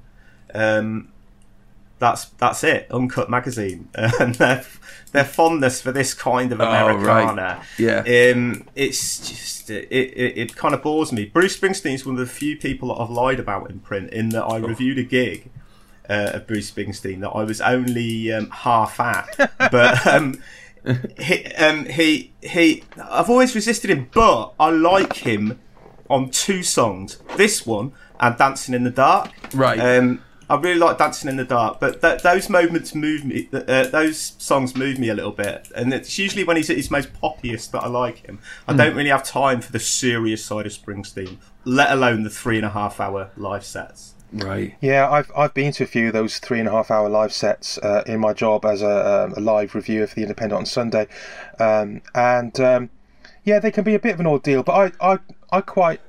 I quite like. I think. I think I like Bruce Springsteen more than I like um, his back catalogue of music. To be honest, I think he comes across Right. as a decent guy. He was on the Desert Island Discs recently, and I, I really, really warmed to him. And um, yeah, I, I just think he's, he's he's one of one of the good guys in, in rock music. But yeah, I, I I couldn't sit down and listen to a whole album's worth of it. I think the song Born to Run is absolutely phenomenal. Just this huge, towering, um, Spector-esque drama. Uh, But I, I, I think I prefer the Frankie version. really? oh man. Um, uh, but yeah, But I'm, what I'm- about this song, Chuffs? this, do you know what it is with this song? It's the thing that puts me off about it is the whole atmosphere of makes you think, doesn't it? About about this song, you know, that, that that it's important and it's got an important message because obviously it's, it's from the film Philadelphia, um, which was a groundbreaking It's about the AIDS, about, isn't about it? AIDS, yeah, with Tom Hanks as a sympathetic character. Yeah. You know, that said, can you imagine sitting down and playing this for fun? Can you imagine somebody thinking, um, I approve of this message so much and I respect what it's trying to do Yeah. that I'm going to put that record on and I'm going to put it back on and I'm going to listen to it again. And I don't know, man. It's, it's, it's, it's clearly, it's, it's, in inverted commas, good.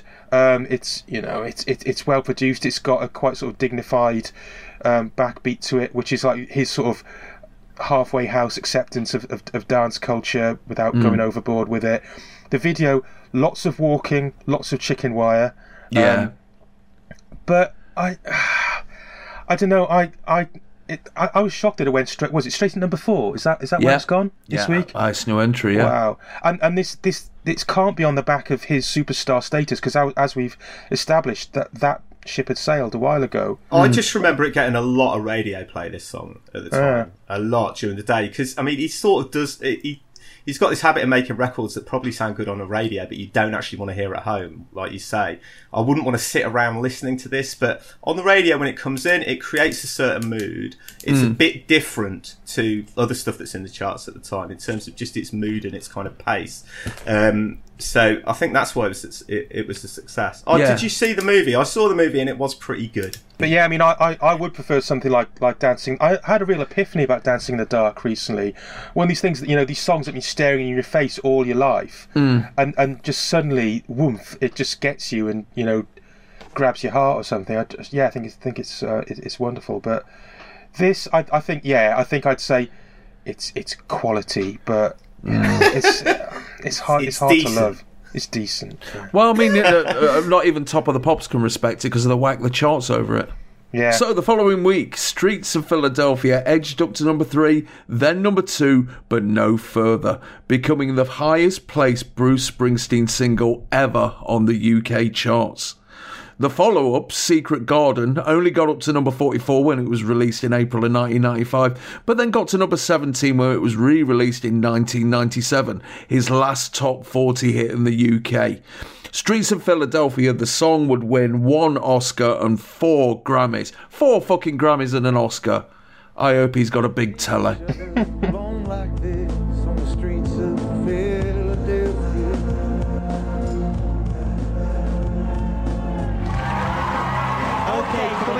looking sweet as ever, I must say. She just picked up two awards at the recent Brit ceremony, and here she is, it's Bjork with Violently Happy.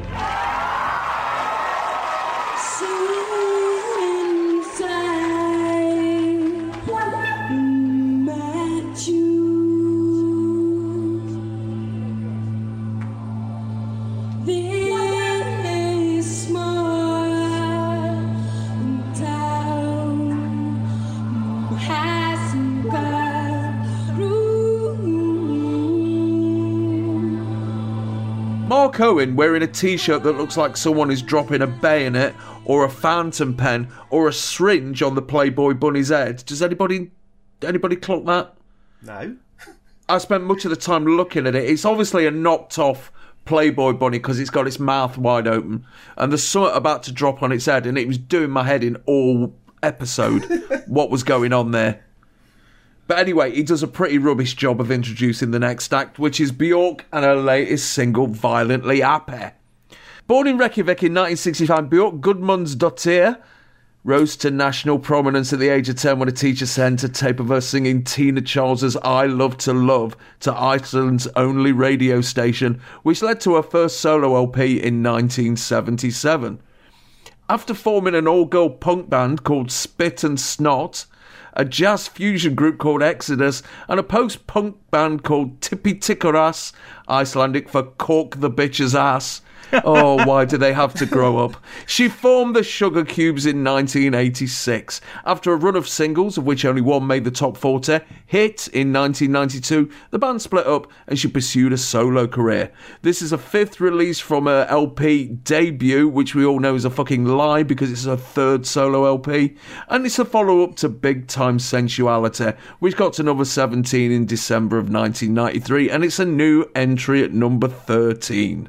Now, the one thing I noticed is that Top of the Pops have started lumping in factoids with their titling, and this one is double platinum album seller. Fascinating. Some focus group would have. I mean, not even a focus group. Who makes these fucking decisions? It's probably the same twat who did the titling on Top of the Pops too. fiddling with things, fiddling with formulas. It's um, yeah, it's something that happened in the nineties, and um, it affected the music press as well.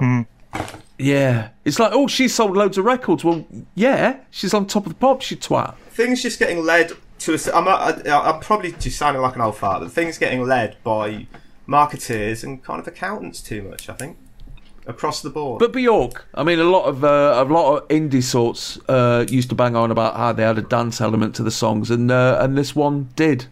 Uh, she kind of changed up her style, and she got with the electronic dance thing. Uh, how did it work out for a chaps, in your opinion? Do you know what? Right, I reckon this record is the opposite of the Alison Moyet record because the house influence is integrated into this, not bolted on.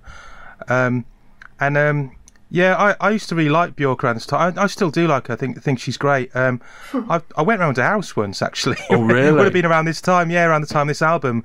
I interviewed her for the Melody Maker um, for for debut.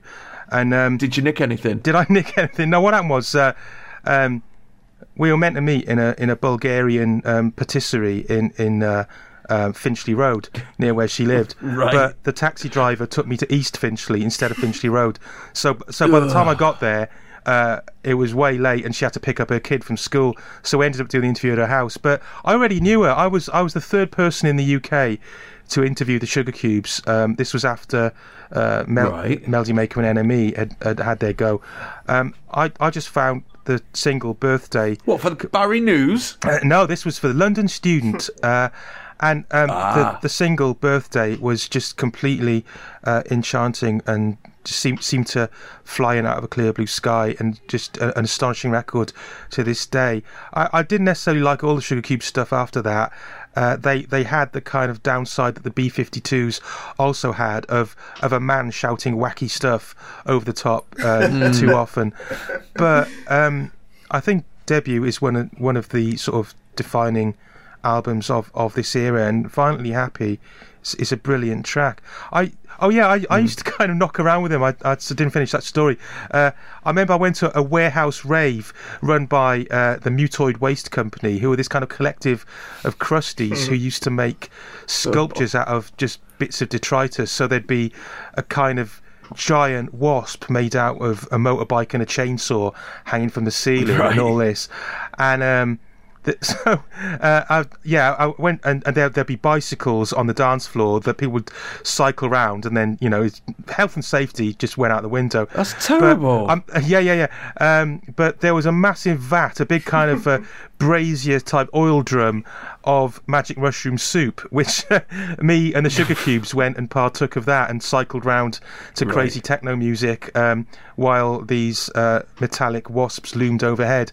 So I kind of, I kind of associate um, Bjork and the Sugar Cubes with this kind of slightly surreal, uh, industrial hallucinogenic experience. I love the Sugar Cubes too. I remember uh, the the especially think the the song Birthday, but I love the fact mm. that Life's Too Good. That album has has some real great moments on it.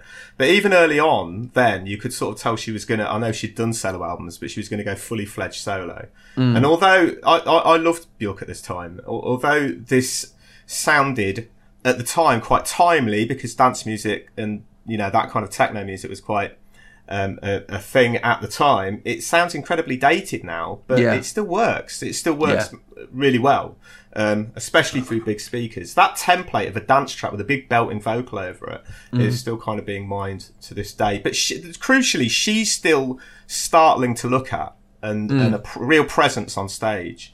Um, you know, part of the reason all of us are into pop, I think, um, like we're into football in a sense. You're into football because you don't have to be a certain physical type to be a footballer. You can have you can be slight of frame. You know, you can be you know, not conventional in the way and be a footballer. And it's the same with pop. It's not about necessarily being a great musician. It's about being a presence. And Bjork always had that. And she has that in this performance on Top of the Pops. I think the best performance of the whole show. Um, you know, pop is a kind of refuge for f- slightly freaky people. I'm not sure whether post Gaga we've got anything similar to Bjork or, No. or have Maybe had Lorde. since. Do you think? Maybe Lorde, yeah. Um, but I don't know. Um, a bit thin on the Yeah. ground at the moment. That kind of presence because she's startling um, always when you watch her, and she really draws the eye um, in a really interesting way. Um, and uh, unlike I think everyone else on this show. Yeah, the idea of Bjork being on top of the pops would have been a bit weird a few years previous to this, wouldn't it? Yeah, it would. It, it, it would, know. right? I don't know. Didn't, weren't the sugar cubes on top of the pops? I think they can't were with. Hit. It's uh, But um, yeah. but certainly, I, I think uh, when when debut came out, it it struck a chord with the kind of people who weren't necessarily reading the indie press. It was um, almost a kind of um, a sort of coffee table album in the same way that people would buy Dummy by Portishead, and it was a, it was a way of, of displaying you you had good taste. But that that that's not a way of talking it down. I think it's a fantastic record, but it certainly um, did cross over to. Um, People who had it as a very sort of tasteful lifestyle accessory. So the following week, Violently Happy dropped 12 places to number 25. Look, again, ridiculous. The follow up, Army of Me, got to number 10 in May of 1995, and she'd have two more hits that year. I mean, the fact that these records are dropping down as soon as they make the charts, it's uh, that kind of detracts from the music of the time, doesn't it? Because you, you're simply not getting the chance for them to seep into you like you did before. I mean, there'd be certain songs that would, you know, enter the charts in the early, late 30s, and, you know, five weeks later they're at number one because you've heard them so many times and you get. You get to like them. What we've lost is the concept of a consensus hit record that everyone from grannies to little kids is into. Um, we're seeing the beginning, hmm. I suppose, of the fragmentation of culture, even before the internet was a hmm. thing. Where if you were into hmm. indie music, you'd buy this record all in the first week, or if you're into metal, you, you know, you'd buy the Pantera record or, or whatever, and that's it. It's done. And it, yeah, you're Yeah. right. It, it never becomes a thing that everyone's talking about in the workplace or the playground. It's very much uh, you know, kept to your own little um, enclave of humanity rather than becoming a, a unifying force, which you know pop used to be. you know, it's like what you said earlier, Al, that you you didn't give a fuck about the charts at this point. And No. I think that was increasingly increasingly happening for most of us. That this was the kind of period where we kind of stopped caring about the charts and consequently stopped watching Top of the Pops, and and only as Pricey said earlier, watch Top of the Pops if we had been tipped the wink that some band was going to be on that we liked. Yeah. So if I knew that I don't know Whale with Hobo Humpin Slobo Babe were going to be on top of the Tune. pops, which they might have been because they were at number forty in this week's chart. Fucking amazing record. Yeah. Um, and you know that needs stressing as well. By the way, just a general theme through this chart is how great the European records are, and Yes. the records that aren't from Britain. Um, apart from the number one, unfortunately, but Yeah. you know, there's a lot of great Eurobeat stuff in there, and things like Whale, which are just amazing records. Um, you know, it was when I knew people were going to be on that it, it was kind of an event. So if you knew that Pulp or Supergrass or a band like that were on, you did watch it because you wanted to see how that band did on top of the pops. Yeah. because you know it still was an oddity getting one of our bands quote unquote onto top mm. of the pops. But other than that no i wasn't religiously watching this program anymore. And i don't think i was listening to the charts on a sunday night either. Yeah. in fact Yeah. that had probably stopped a long time before that. So a cursory look at the charts certainly probably in the pages of the music press but it wasn't exactly something i stared at that much. It was kind of like you'd look at that look at the indie chart and then you'd be on to actually the actual reviews. The mm. charts were massively less important to me at this stage What's more important in 1994 then, albums or singles? the great singles are still important. In terms of my listening, albums was way more important at Yeah. this time because a lot of the stuff I was into in 1994, you know, they didn't release singles, or if they did release singles, you didn't get them over here, and kind of, you know, it was albums that you relied upon, especially with things like hip hop. And you know, the singles that you might have liked were probably not getting in the charts at all. Um, It's odd that that divide came in, but it did. I was still keeping an ear out. But you know, when you listen to some of the mediocrity in this episode, you can understand why at that period the charts were not really something that bothered me that much.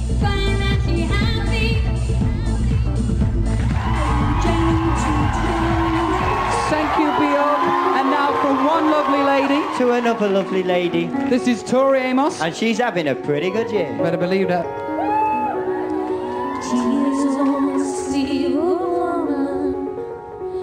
Don't wanna be a boy today.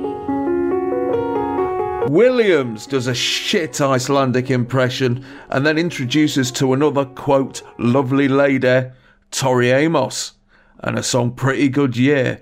Born in North Carolina in 1963, Tori Amos taught herself to play piano from the age of three and started studying classical piano at the Peabody Conservatory of Music from the age of five. After signing to Atlantic Records at the age of 20, she formed the band Why Can't Tori Read, who released one flop LP, and she went solo in 1990. This is the solo single from her third solo LP, Under the Pink, and it's the follow up to Cornflake Girl, which got to number four in January of this year, and it's a new entry at number seven. My notes here some woman on a piano with a bit of dry ice. Um, my notes here. That's all I got. My notes here. I was a racist about Tori Amos, for which I can only apologise. Um, oh, why? Why? How? I, I wrote a review that um, I think I can't remember if Pricey was the editor of it. Actually, um, an album review um, of Tori Amos's "Boys for Pele" or whatever that album was from '95, which basically, looking Mm. back on it, was a stream of kind of um, racist ginger comments um, with. You were a gingist. Yeah, I apologise to Tori Amos. I apologise. It was it was fear of a ginger planet stuff. It was it was um, out of order, and I apologise. On, on behalf of ginger people everywhere, Neil, I forgive you. Thank you, Simon. That means a lot to me, man. Come by, oh my lord. I mean, oh, the power of chart music, people. But with, with regard with regards to Tori, I like Kate Bush, I like Joni Mitchell, but I hated Tori Amos. It used to anger me. Why? Well, it used to anger me if a band or artist simply agglomerated things without giving it something unique. Um, and and she never did. She was just her songs were dull, and her her her. I remember reading an interview at the time that I think majorly put me off her. Um, which was full of quotes like "This album is about finding my internal fire" and things like that, and um, um, I now understand my matrix. I, I, I didn't like the Oh, for fuck's I didn't sake. like the slight new ageness of her vibe. Um, I seem to recall it being christened Tampax Rock at the time by somebody. Um, uh, no, not my not my cup of tea at all. I'm afraid. My notes simply say shaking bush.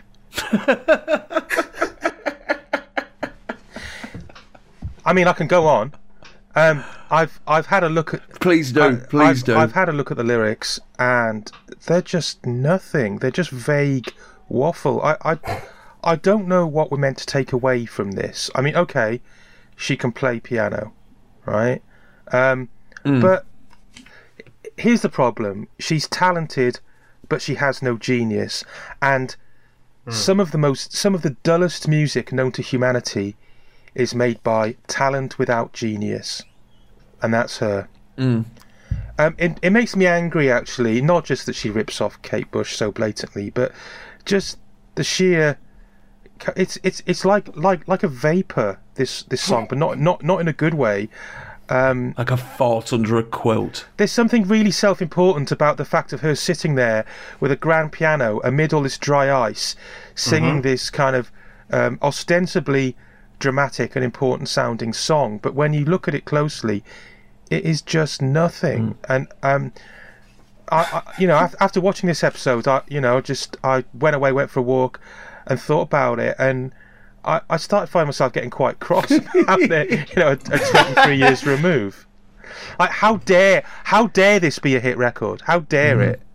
Absolutely. That- that's my um, thought on I, this. I've just, I, I found, um, I found the review I wrote, and um, Oh, if. I could just see, seeing as seeing as we're talking about Melody Maker, this will be one of the reviews that Pricey doubtless waved through. So you're blaming him? Um, I do quote her. No, I'm not blaming him at all. Um, I, I, um, I do quote that quote. I quote her her interview actually throughout, And from this quote, I'll just read the last paragraph of the review. Um, I quote her This album is about finding my internal fire. And then I say this Well, I went on a Tia Maria and Cronenberg bender at the Godiva Balti house last night, and my internal fire fell out of my arse this morning. And it's a damn sight more. Pr- and it's a damn sight more profound than this grotesquerie, this kooky mugging, this arrogant self-absorption, this monstrous solipsism, this insistence on individual integrity, music as detergent therapy. Tori is the middle class, bored, lazy retreat from political responsibility and urgency into the dead end of introspection so characteristic of the quote marks American artist. So that was that was my Mm. review of of her album, and I think I'd still stand by that. Really, it is very self-absorbed, Yeah. dull music. And he didn't go on about her being ginger at that point, so that's that's fine. That's earlier on in that. Yeah, yeah. Right. So yeah, it just seems to be seems to be a bit of a weird one for this to be on top of the pops, doesn't it? I don't know why it got to be a hit. Presumably, radio play still. I mean, it's re- still really important. Yeah, who the time. fuck is buying this shit? Fucking mangy girls. I mean, even Cornflake Girl had a bit of something about it, and I suppose at least there was certain novelty to it at that point. But then she brings out this, which has got less of a tune, less of a reason to exist. Hmm. Yeah, fuck it. And the charts were absolutely awash with um, American female singers like this, wasn't it? Like Edie Brickell and Mm-hmm. and Lisa Loeb and Well, of course, um, I think we're we're only a little while away from the absolute nadir of this, which is Alanis Morissette. She, I think she's yet to appear at this point. But yeah, that this this is the precursor. This is the gateway drug for that horror. So the following week, oh, I don't care. the following week, so, so so so the following week, Pretty Good Year dropped twenty two places. Twenty two places. Fuck's sake! That's not enough. It's not No, enough. not Just enough. drop more. to number 20. That is ridiculous. I mean, what has happened to Top of the Pops' ability to um, to to ram a song up the arse of the charts? Well, I mean, yeah, well, with the, ch- just with the charts meaning less and less, top of the pops means less and less, you know. So it- just becomes a music highlight show, that's and that's true. why you know at the end of Bjork's performance that we've that has just been on before Tori, there's no ending to it. It just splish and then into the next bit. No. There's no kind of drawing of an end to it or a start Yeah. of another thing. It's just crushed together because it's just you know it's just trying to pack it all in. Yeah, because you read you read all these um, you know the, these articles about Top of the Pops, and they go, oh yes, you know, oh, if you got on Top of the Pops, you were made, and and by this point, no, it's just. I mean, probably after seeing this performance on Top of the Pops, people were taking their fucking singles back and wanted a refund. The follow up, Past the Mission, only got to number 31 in June of this year, and she spent the next few years scraping the top 20 before a remix of Professional Widow got to number 1 in January of 1997. Yeah, whatever. Good for her. pretty good.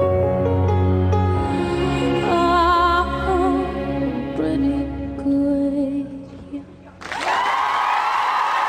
Good. She's very good. Now, as you can see, my mama's very excited because we have now got the preview of Madonna's new video, and it's called I remember. I Forgot. Say goodbye, not knowing when the truth in my whole life began.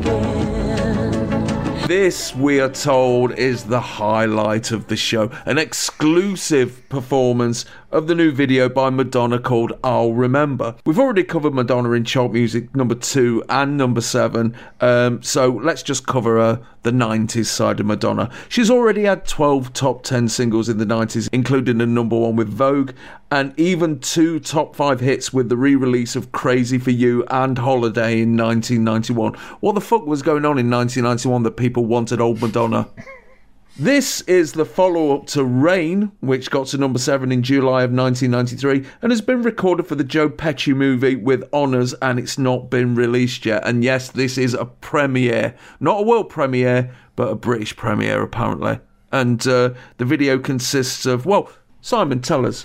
Um, it consists of Madonna with short black hair uh, and lots of clips of a film that I've never fucking heard of until we did this episode. Have you heard of it? No. With with honours without No. you, yeah. No, fucking no. I, Yeah. I, I, I looked up the plot and it sounds like the most sentimental bollocks ever. Um, it's sort of comedy drama Hmm. about you know role reversal about a a, a, a rich student swapping places with a, a homeless guy. blah de blah. Um, Right. And and yeah, th- here we have the ironically named "I'll remember" because I don't remember it, and even having heard it once, I'll, No, I'll I never remember either. again. So f- fucking nothing to. Right, I hate. I despise Madonna, um, for so many reasons, but I'll just rattle through some of them. Pioneer of celebratorial, that is uh, the editorial interference of celebrities into the printed word. Uh, you know, she she would demand copy approval and change things uh, before articles went out. Um, pioneer of super expensive gig tickets. She was, as far as I'm aware, the first pop artist to break the £100 barrier for tickets in the UK. Shooter of grouse. Wearer of dead chinchillas. I once saw her perform wearing a coat made of 40 chinchillas. Espouser of Fucking hell, she's like Mr. Burns with tits. espouser of Reaganite Thatcherite values in Material Girl, and I don't care if anyone tells me it's ironic. Um, yeah, I could probably come up with eight Madonna songs I like, um, but she's a fucking awful human being, just a dreadful woman, and this song is completely boring. Where's, where, where where is Madonna in 1994? Because she's gone through this this sex thing with uh, you know with Lenny Kravitz and uh, all all that kind of shit, and she's she's ripped Yeah. off gay people in in Vogue. I mean, where does she stand now in 1994? Well, well, now she's now she's kind of trying to behave herself a little bit and do a really really dull song Mm. for a film that, like Pricey says, none of us have seen. Um, she is, for all of the reasons that Pricey listed, um, I, uh, the pop star I find it least easy to like at all. She's the, like I've said before, I think on chart music, she is the musical equivalent of Thatcher in that we're kind of asked to basically admire the ambition, no matter what she does. Yeah. Just admire the ambition and the drive, and I fucking hate that. Um, the lyrics are kind of objectionable to this song for a start off, but, but the thing I mainly object to with this video in particular is the I th- for me the best sort of video soundtrack from a film um, tie-in was Luther Vandross Give Me the Reason because he's totally intrusive into the film, which I think is ruthless creatures, or ruthless people rather. Um, he he invades the kind of film in a sense and walks in on stills and stuff like Yeah. that. With Madonna watching it politely, you know, as if she's soundtracking the actual film and really thinking about it. Um, that kind of wound me up. So yeah, a pass.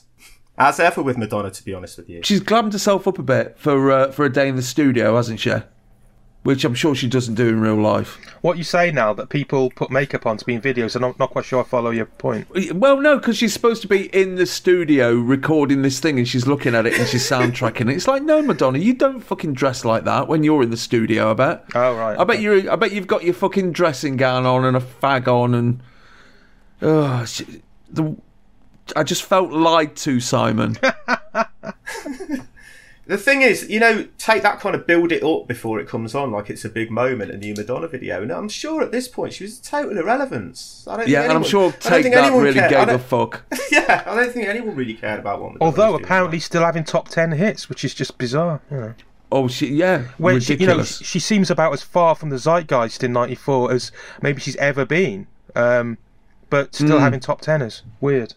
This was also up for um, the same Oscar that Bruce Springsteen um, really? won. Yeah. And Elton Oh, John, and- Elton John's song from The Lion King, I think, or was it from, Right. wa- wa- uh, was uh, second. Uh, Madonna's song came third, I think, in the vote. Um, but yeah, Yeah. they, they, they were they were all nominated, but Bruce won it, rightfully so, I guess. Yeah.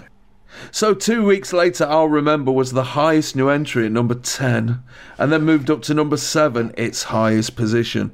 The follow-up, Secret, got a number five in October of this year, and the follow-up to that, Take a Bow, only got to number sixteen, breaking Madonna's streak of thirty-six top ten singles since Like a Virgin in late 1984. Fucking hell, that's astounding particularly if, it, if I was point if I was on Pointless and the question was name a Madonna song from the nineties, I'd be fucked. Rain and Secret. This is what I'm talking about. Top ten hits. Never heard of them. Yeah, But somebody's buying that stuff. She must have just had a strong enough fan base for just the fan base to buy it and it get to get in the charts. I guess big enough. Yeah. like with Michael That's all Jackson. I bet there's loads of '90s Michael Jackson songs you've never heard or hmm. sort of you know of hmm. that familiar with because he kept on having it. But most of us don't know those songs because you know they're not that good. Okay, this next song is definitely worth a listen. Unfortunately, it's just outside the top 40 at the moment, but it's a great song by a great guy. Roachford, only to be with you.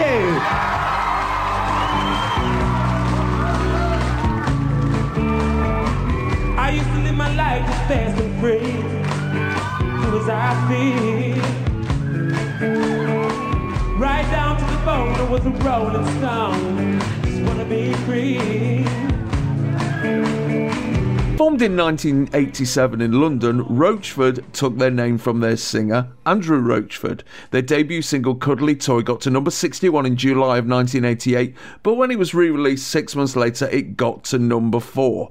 This is the follow up to Get Ready, which got to number 22 in May of 1991 and has just entered the charts at number 41.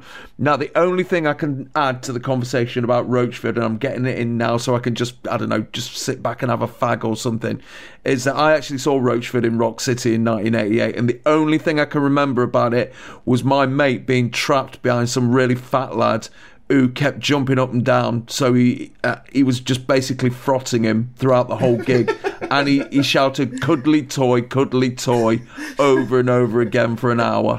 Like Homer Simpson when he sees Yes. Bachman-Turner Overdrive, he's going, "Play, you ain't seen nothing yet. Play, you ain't seen nothing yet." And uh, no, no, no, no new crap, no new crap. And I was just stood there just laughing. I thought it was very entertaining. Uh, so, uh, has anybody else got something constructive to say about this performance? First of all, what do we all know about Roachford? What's the one thing that everyone knows about Roachford? That he shot himself on Yeah. stage. Yes, he shat himself on stage. We we got to, we we can't not talk about that, right? No. Um, and and and the proof of this is that there's a website uh, called Roachford shat himself on stage.blogspot.co.uk. So that's all you need to know. Um, yeah, apparently he shat himself on Well, stage no, no, while no, wearing. no. Maybe we need to know a bit more, Simon. Do exp- explain. Well, I mean, it, it might be urban myth, but why let the truth get in the way of a Oh, great God, uh, yeah. story? So, yeah, supposedly Roachford shat himself on stage while wearing light-coloured or white trousers. Uh, but Ugh. he's not the only one. I've looked into this. Ed Sheeran's done it. Um, Lily? Allen. Lily Allen's done it. And, of Oh. course, Fergie out of Black Eyed Peas pissed herself on stage. Yes. She pissed herself, yeah. So, but Roachford was the pioneer um, of of shitting himself on stage, I think. Well, I meant, you know, him and, and GG Allin, yeah, Yeah, yeah. yeah, yeah. You beat me to it. Uh, But um, by the way, do you notice that in the intro See, this this? is what they ought to do. That Roachford should have just rolled about in it and said, "Look, this is my new direction." do, you, do you know? Yeah, and the it- sort of audience just said, "This is our new direction. Getting the fuck away from you, you dirty bastard." he, he, he could have smeared it all over himself, and, and he'd look like the Slits on the cover of their first album or something. It would have been amazing. yes. Um, yeah. But do you notice in the intro to this that um, Robbie has to roll his eyes and mug behind Mark's back because Yeah. he, Yeah. he cannot Yeah. abide somebody else being the centre of attention. I That's know, something I really I noticed know. about that little intro there. He But started to get on my tits by this stage. Du- in the during show. this song, everyone in the audience is doing that inane clap, clap, clap thing again. Yeah. Which is fucking Yeah. doing my head in. Um, the the song, it's it's it's nothing, isn't it? The, it what what cracks me up though is uh, uh, I I looked up the lyrics. I thought there's there's got to be something to this. Got to be something to take away from this song. And the opening lines are. I used to live my life just fast and free and do as I feel, right down to the bone. I was a rolling stone. Oh, really? Roachford? And then I shit And then myself. I shat myself. the greatest. The, the, I mean, apart from the story of him shitting himself, which you know is, is worth Roachford existing, just for that. Uh, the other thing, of course, is the opening sequence of Alpha Papa, the Alan Partridge film. We've all seen that, right? Right, Where he's yes. driving to work and playing cuddly toy in his car and really committing to it, really going for it. So just just for that scene and for the shitting himself, it's worth Roachford existing. But fucking hell, this song, it's just you know, um, a, an, an empty car pulled up and this song got out. Oh well, it's an like Pricey said, it's an utterly mediocre record, and and this, by '94, I, I I was surprised to see this. Um, like I was surprised to see Alistair Moyet, but it just proves how the mind plays tricks. I was more shocked to see uh, Roachford on this top of the pops than I was Alison Moyet, to be honest. Yeah, But in both cases, I thought this is the stuff. Weren't we past this stuff? You know, was this still going on? Roachford was such an early '90s thing, a really early '90s thing, late '80s thing. Um, but these people still haven't shifted. You know, when you look at the charts, the people that Price was talking about earlier, like Carter and Senser, they've been around for a few years by then. So things took, a, you know, a while to shift. They didn't disappear so quickly. Oddly enough, I probably did exactly the same Google search that you guys did, looking for who else had shot himself on stage. But all I found was a headline that really stuck with me for some reason. Um, and this has nothing to do with pop people who shot themselves on stage. It's just the first thing that came up for some reason. Tomatoes pictured growing in human excrement flushed onto a railway track by train toilet. That's um, that's What? that's That's a great band name, that, that's isn't from the? Daily Mail. That's their headline. Tomatoes Oh, pictured well, there you go then. Uh, very strange, but yeah, an utterly mediocre song. We've got quite a few of those in this episode. Yes. Um, Yes. You know, giving the lie to. I mean, I, I remember. I know, I know we're all saying kind of fuck the nineties, and it was pretty horrible. I remember having a good time in the nineties, but I don't remember the charts being this bloody awful. Um, no. they, they really are Terrible, isn't it? a lot, a lot, a lot of dross. I mean, you're kind of waiting for him to shit himself just to, to just pick the show up a bit, aren't you? Yeah, yeah. So the following week, Only to Be With You entered the top 40 at number 22, then stayed at number 22, then moved up to 21, then back down to 22. The follow up, Lay Your Love on Me, got to number 36 in June of this year, and his last chart hit was The Way I Feel in October of 1997. He's still out there doing it though. I've seen him in the gig listings. Yeah. You know, wearing adult nappy. Good on him. probably. I don't know. Yeah. Now here's the band with a definite fetish for cars. Not so long ago they were joyriding in them. Now they're sleeping in them. It's Roxette that's sleeping in my car.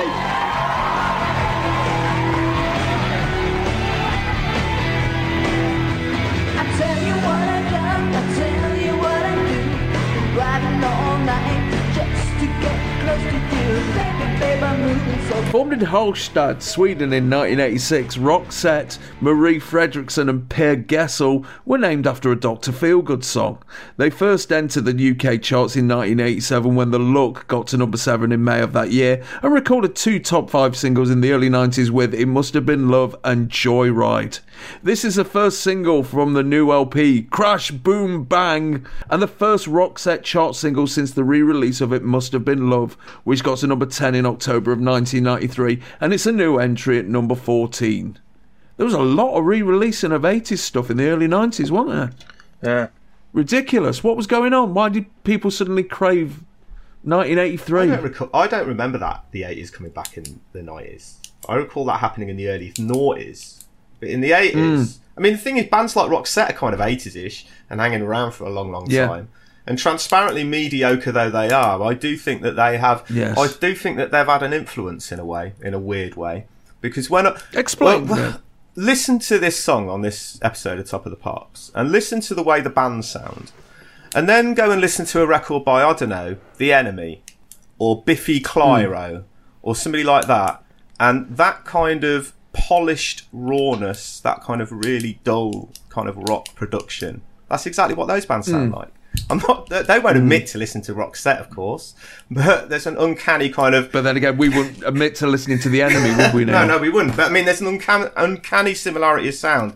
Although, actually, I, I suspect if you went to see Roxette, they'd probably rock harder than any of those bands. Um, but it's another boring song in, you know, with the audience going utterly crazy, even though at the end there's a massive howl from the audience, even though nobody's actually shouting. So they're not only just sort hmm. of taping the, the, the, the noises the crowd are making, they're adding more just to add to the sense Yeah. of mayhem, I guess. I wonder sometimes when I watch this episode of Top of the Pops whether they were starting to peel, feel the pinch, I guess, from the word, and they were trying to get some of that kind of, you know, when the word had bands Yeah. on and the kind of camera would be out in the Yeah. audience, spinning around a little bit more and kind of trying to get it a bit Yeah. crazy. I, I'm get, I, I wonder if they were aiming for that kind of thing in the presentation of stuff. But um, What asking asking Roxette to get the fannies out and stuff like that? no, no, but but you know, just kind of trying to compete with that um, a little bit more and make the show make the show cool in a way that Top of the Pops never really was. Top of the Pops wasn't about being cool necessarily. Um, it was about entertainment. You know what, right? Um, it, it tells you something about this record that um, my my main notes are. I like the backdrop, the uh, the Bridget Riley style op art backdrop Yes. they're, they're performing in front of, and I think I used to have a shirt like that. Um, that's, that's that's all I've got. So, um, um, their their greatest hits album, famously, was called "Don't Bore Us, Get to the Chorus," which which is a brilliant title, and they obey that rule in this song, but to no great avail. Um, the lyrics, though, um, "Living in Your Car," it's it's a bit grim, really. It's, it's like being destitute, like like Murray in Flight of the Conchords in that one episode. Um, it goes, I will undress you, I will caress you. Yeah, right, try doing that gracefully in a fucking car without, you know, get, getting your getting your suspender belt caught on the gear stick or something. I mean, was was it even a hit, uh, by the way? What, what are the stats on this? We'll, we'll find out in a moment, Simon, when we Oh, finish. you big Just because you know, you, you know how it goes. Ah, So yeah, I mean, who the fuck is buying this kind of shit? The, the Roxette have always been one of those bands that I've always thought, who are your fans? Who are your fan base? oh yeah, but I, I, do you know what? I, I think it's on a, on a song by song basis. I don't think they had fans as such, but their songs had fans, and I don't think you can you can argue with Right. Joyride. That's Joyride. Hello, you fool, I love you. That's a fucking chorus right there. That's brilliant. And they smack you in the face with it straight away, don't they? Like like Yeah. a lot of great songs. Yeah, yeah, okay. Right. And I'll, I'll put my hands up on that one. So the following week, Sleeping in My Car stayed at number 14 and then slid down the charts. I mean, that was that's pretty good by this uh, this chart standard, isn't it? You know, well, we didn't go up, but we didn't go down. Is there so much Mm-hmm. movement in the chart because singles aren't selling as much, or because they're selling more? I don't know. It must be. It must be that they're not selling as much. And that's why they're fu- and, and that's be. why they're formatting the fuck out of everything to make collectors buy it all. Well, well, maybe, maybe what it could be is that people aren't treating a record shop as a smorgasbord anymore. You know, where you go in, you go, oh, I'll have this, I'll have that, and I'm, oh yeah, I'll have that as well. Um, maybe people are just going in to buy that one record. Maybe, maybe the kind of like fan bases are hardening, and there's not, there's not a lot of slippage. I don't know. So it's not it's not that people are anymore going to go going to go and buy a record necessarily by a band that they're not already into to a certain extent. It's it, it Uh, maybe. you know the, the the whole thing that you're going to ask at the end. What are we buying this week? It's you, Mm. you're just going to be buying what you're already into in a sense, and you it's going to be with a collector's mentality. It's not. It, it, Yeah. It's going to be with I want everything by this band, not necessarily. Mm. Oh, that pop record really. I love that pop record. I want to go and buy it. I mean, that was still happening, obviously, but I just think that's that's less to do with it now, and it is more about those fan bases. It's the whole, you know, uh, Yeah. it, it's kind of in a similar way to the way that football starts getting treated here. That businesses pretend that they're they're doing it for the fans and they're they're providing the fans with more stuff whilst ruthlessly exploiting the hell out of them, basically. And let's and let's remember that, that round about this time there there are a lot of record shops about, but there's going to be loads of them that's going to have absolutely no connection to the chart return network. You can have a record shop that's devoted to hip hop. You've got loads of um, kind of like house um, record shops. You've got your kind of like your jungle and your reggae kind of uh, record shops. So yeah, I mean, I, I think I think music has diversified so much right about this time that that a lot of um, people's record buying is at, is at shops that have got absolutely nothing to do with chart returns, and they won't have a chart return machine. So yeah, it, it, a very very strange time. All a precursor to where we're at now, really. In, in, in certain ways. Mm. But yeah, most of my time spent in record shops at that time. Although, of course, I loved going in the big. Whenever I was down in London, one of the things I loved doing was going in the big HMV and the big Virgin Megastore on Tottenham Court Road. I used to love doing that. But an awful lot of time was also spent in a lot, spent in a lot Yeah. of you know smaller shops and specialist shops. By that age, anyway, it was no lo- the record shop was no longer a collective place, especially in Coventry where the whole city went for music. There was just there was four or five record shops, and Yeah. yes, there was one main one, but you kind of you didn't really go in Mm. there that often. You you were more likely to go in and go to a certain section of that record shop rather than look at what was in in, in the charts. If they even bothered having what was in the charts up on the Yeah. wall in order, that was becoming just more of a thing that you saw in supermarkets, not record shops. Yeah, and, and of course you didn't. You know, everything was more was far more diversified. You know, you had your pirate stations, and you know, of course, you had uh, MTV was a thing then. It, MTV had stopped being a luxury item and was just a, a staple, um, you know, thing. Yeah, it didn't really arrive in the UK till till the nineties. It wasn't a cultural force in this country uh, until then. Uh, you know, in in, in the eighties, sure, maybe in the states, but um, I, I remember doing a, a piece for Melody Maker where I had to go and um, I, I stayed in a hotel room that had MTV, and I subjected myself to twenty four hours of MTV to see what it would do to me. It's um, yeah, mate, yeah, yeah, yeah. I, don't know if I'm still recovering. So the follow-up, Crash Boom Bang, only got to number 24 in June of this year, and they wouldn't have another top 20 hit until 1997 with "Wish I Could Fly." Roxette would go on to be the first group since Wham to perform in China and were asked to change the lyrics of this single, but they didn't. Good on them.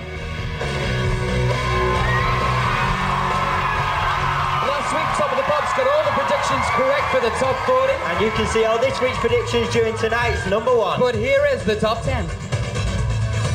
At 10, Breathe Again by Toni Braxton. At 9, I like to move it Reel 2 Real featuring the Mad Stuntman. Falling 2 to 8, we have Enigma with Return to Innocence. At number 7, it's a pretty good year for Tori Amos. And at M People at number 6 with Renaissance. At number 5, a new entry, Girls and Boys, Blur. Saw it earlier, Bruce Springsteen at number 4, highest entry. And at number 3, The Sign, Ace of Base. Falling 1 to 2 is Mariah Carey, Without You. Here's a band that stands themselves all the way to number 1. They're fresh from Holland, and they're here in the studio tonight. It's Doop with Doop.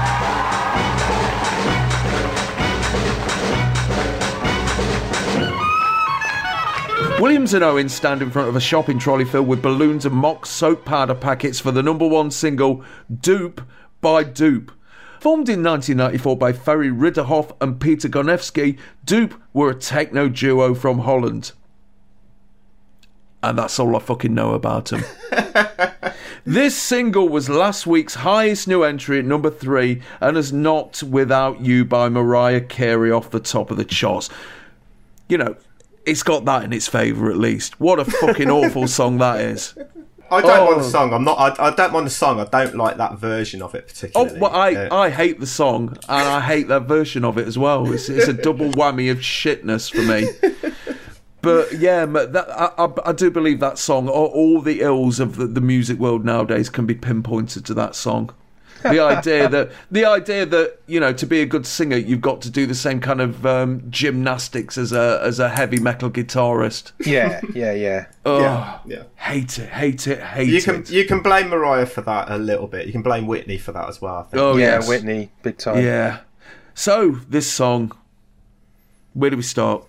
Let's start with the performance because I mean it's the only it's the nearest thing we, we're going to get to a, a bit of um, a bit of dadisfaction in this episode, isn't it? the two blokes have been wisely pushed off to the side, and we've got some kind of uh, some flapperage going on, if you know what I mean. Now that sounds far worse than it actually was. Lots of lots of girls dressed up as flappers and uh, dancing the Charleston. Yeah, I, I had a mad old auntie who was an original flapper in the 30s, and uh, when she'd had a few, Wow. yeah, and when she'd had a few sherries at Christmas, she'd get up and do the Charleston, and she loved this record, so I, I, I do feel quite fond of it just because of that. Um, this record is No, fair enough. this record is, is proof, if proof be need be, that electro swing was actually invented ten years earlier, at least, than is usually claimed. people think people think electro swing peaked with "We No Speak Americano" by Yolanda Be Cool and D, D Cup or DCUP, whatever it is, in 2010. But this is '94, and this is basically where, where it starts, isn't it? And I know a lot of people fucking hate electro swing, and I, I can see why why they do find it so so annoying. But there's something about eh, I don't know. I I don't even know what drug you'd need to be on in order to fully enjoy. Maybe it's like Haribo or something, uh, or or sun or you know Sunny Delight. But B- fucking bathtub gin. if yeah yeah, but if you're in a very specific mood, this record does kind of work. Um, you maybe only need to hear it once or one and a half times in your entire life, but there's something Yeah. there's something initially appealing about it, and that's probably how you get a number one record. And then people buy it and then they never fucking play it again, but it doesn't matter because they they parted with their money. Yeah, but this Yeah, has been you- in the charts for two weeks already, and it, it, oh, it well, went that, up. that blows my theory out of the water then. I mean, it's gone where Blur and um, and Tori Amos has, have failed to go upwards. Well, that's because it, it, it's a useful record. Um, in that, um, Hmm. although you wouldn't want to sit around listening to it, it's kind of bounce. It's kind of bouncy No. castle music. It, it, it. I'm sure. I think people bought it for kids' parties and stuff like that. It just it would drive any kid mental, and it would just make them jump up and down until they're exhausted. And it's a kind of useful record in that respect. And if you're a crap DJ, um, you know, playing awful, awful records, this is a record you need. Um, this will start the party off. This will get the kids on the dance floor, etc.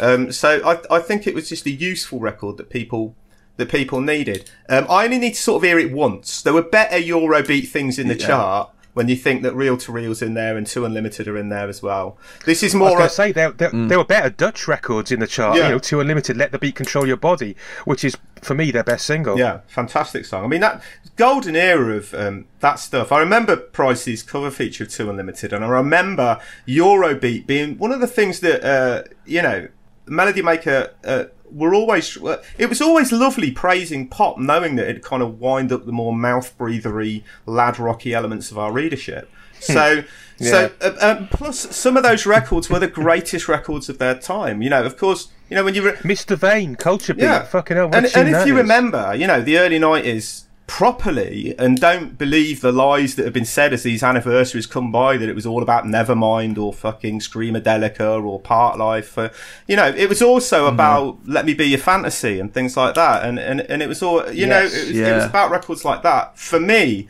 those are those nineties records that really get me in the heart. Those kinds of um, Eurobeat tunes, far more than any Britpop.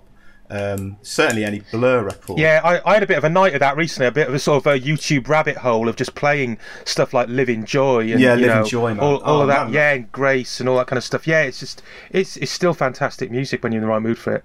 Yeah, whereas Doop are kind of more the Jive Bunny rednecks end of things to a certain extent. Yeah, yeah. It's more Well, yes, pastiche. yes. Um, fun performance, but yeah, I, it, I'm sure you know anyone listening to this now would think this is electro swing ten years before its time. Absolutely, Top of the is. Pops, for some reason, has got a ticker running underneath the actual performance of their number one single, where they predict the new entries yeah. for the next week.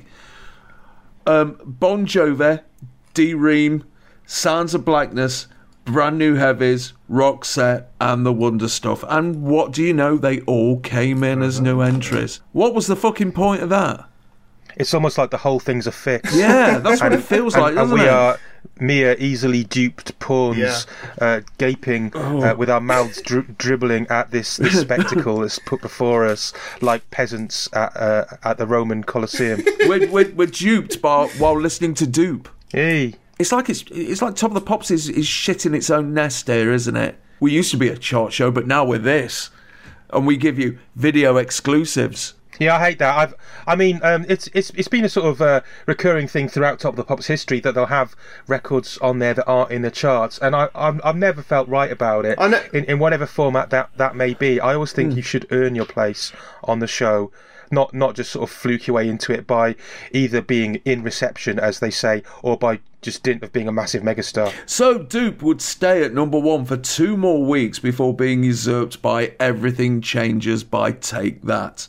The follow up, Huckleberry Jam, only got to number 88 in March of 1995, and then they rebranded as Hocus Pocus. They were never heard of again in the UK. Bye.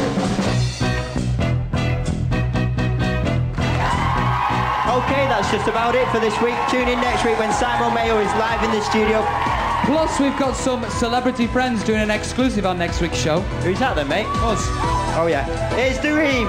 Enjoy. Thank you very much. See ya. Bye bye.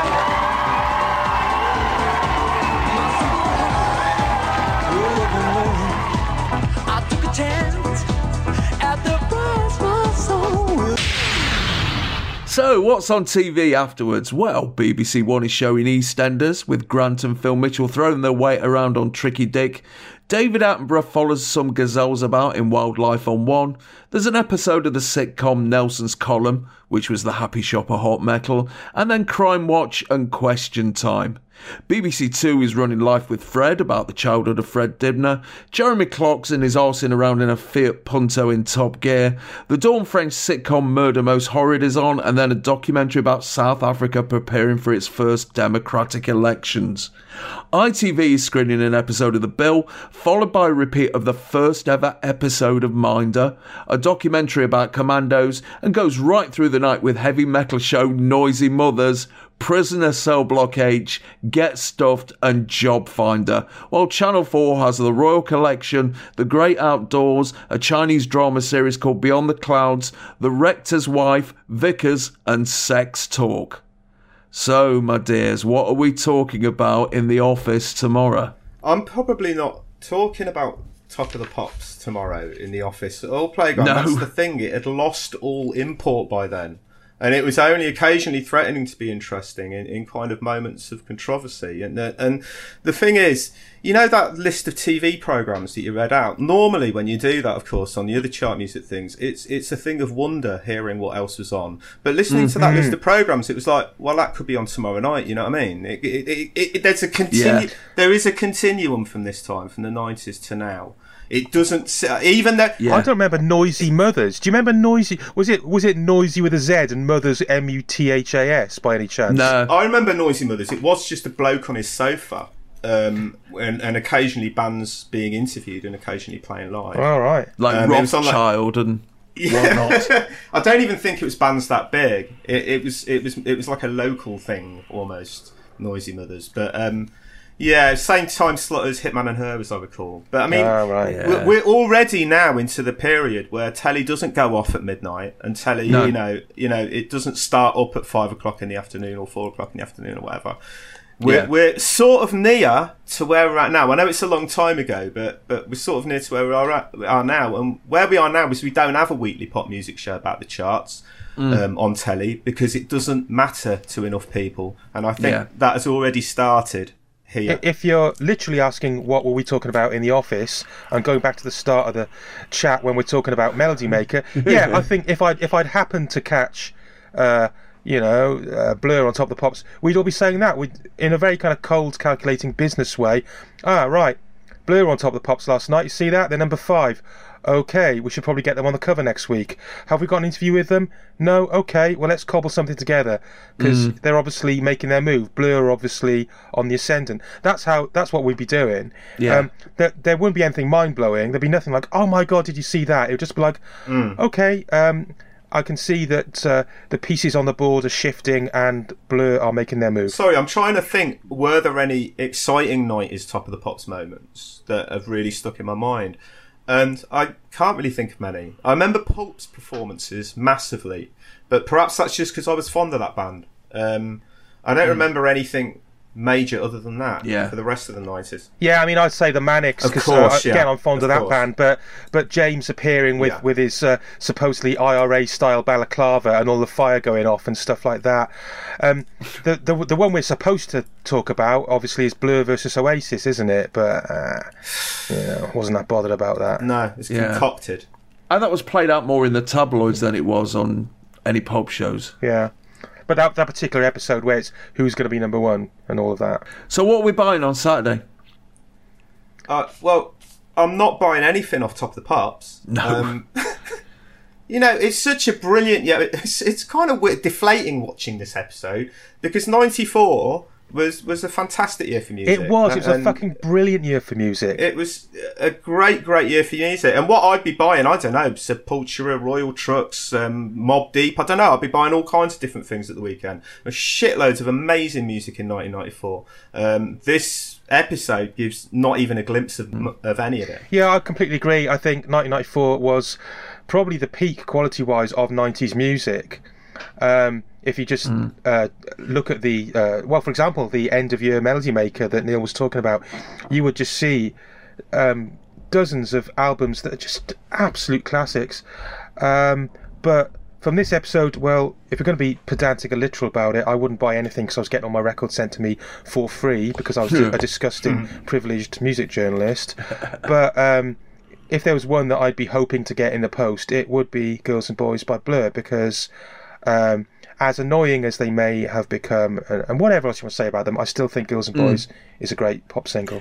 I mean, I look at this episode, and I really wasn't looking forward to doing the '90s one, and I, uh, I was right not to because I, I'm looking at this and thinking, oh fucking hell, no wonder Northern Uproar had to happen.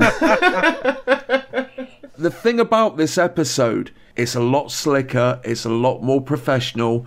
People are better dressed, and it's boring as fuck. Yeah, mm, mm. No sense of event, even though they're trying to create it by saying, "Oh, we've got you know exclusive of this and uh-huh. exclusives of that." Well, it's like you're top of the pops. It should be, you mm-hmm, know, mm-hmm. everything you do should be a fucking exclusive. yes. Yeah. I mean, I'm sure we're going to do the '90s again, but I fucking hope we get a better one than this one. this is the least. This is the least enjoyable chart music I've, I've done. So, what does this episode tell us about 1994?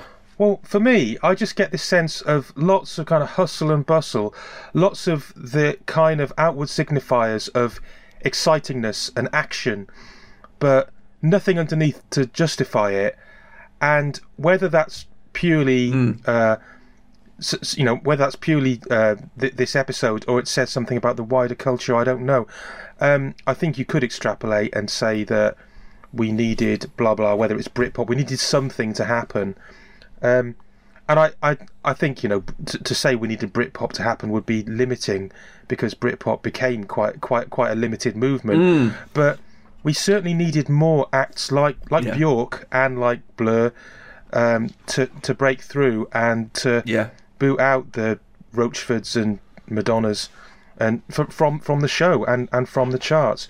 We needed people like Tricky and Underworld and um, you know, so you know, basically not not not purely guitar bands. We we needed just acts who were in any way trying to push things forward to actually get get the their deserved recognition and actually sell enough records to break the top forty. And before long, that did start to happen.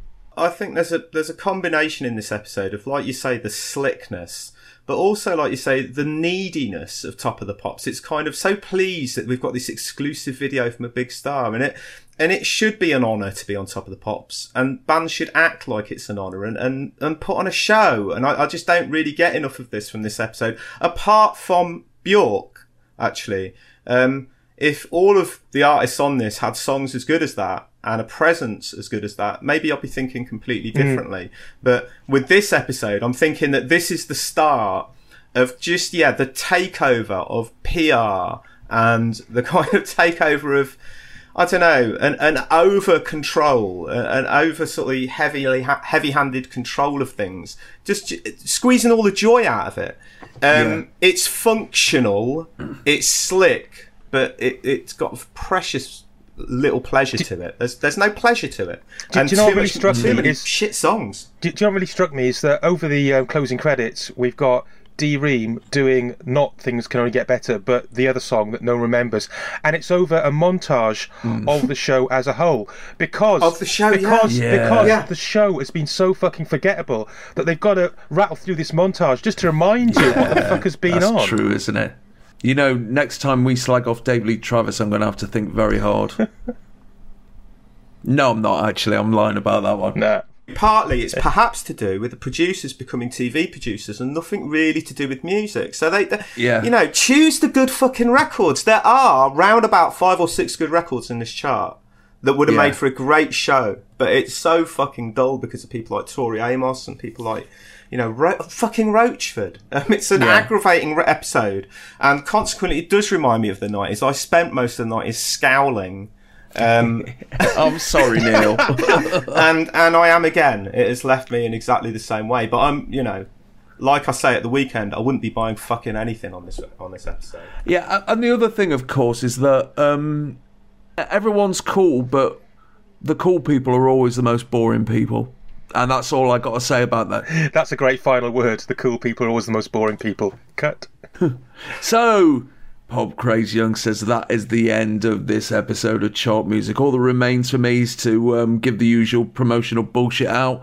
So that is www.chart-music.co.uk. You can find us on Facebook at www.facebook.com slash chartmusicpodcast or you can join us on Twitter at chartmusictotp. Thank you very much for your time, Simon Price. You're welcome. A pleasure talking to you, Neil Kulkarni. Thanks, Al. My name's Al Needham. I have not shit myself on stage ever.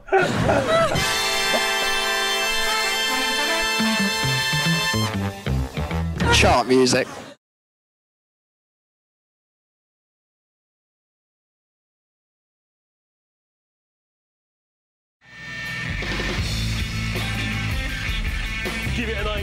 Sisters. Simon Rhodes putting the sound into your head. Tonight, Indie Club brings you Colon, the most talked about new act since Kurt Cobain did some interior decorating with a gun and his brain.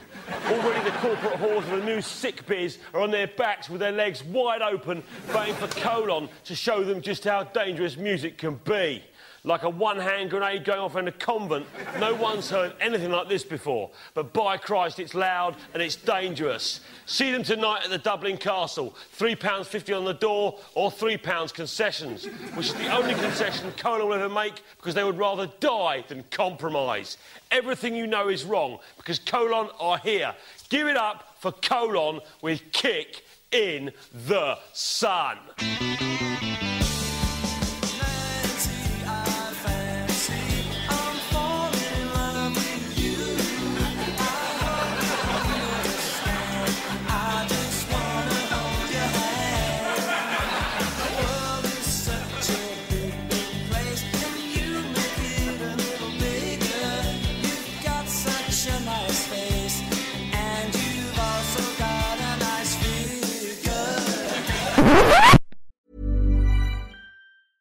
Even when we're on a budget, we still deserve nice things. Quince is a place to scoop up stunning high-end goods for 50 to 80% less than similar brands. They have buttery soft cashmere sweaters starting at $50, luxurious Italian leather bags, and so much more. Plus, Quince only works with factories that use safe, ethical, and responsible manufacturing. Get the high-end goods you'll love without the high price tag with Quince. Go to quince.com slash style for free shipping and 365-day returns.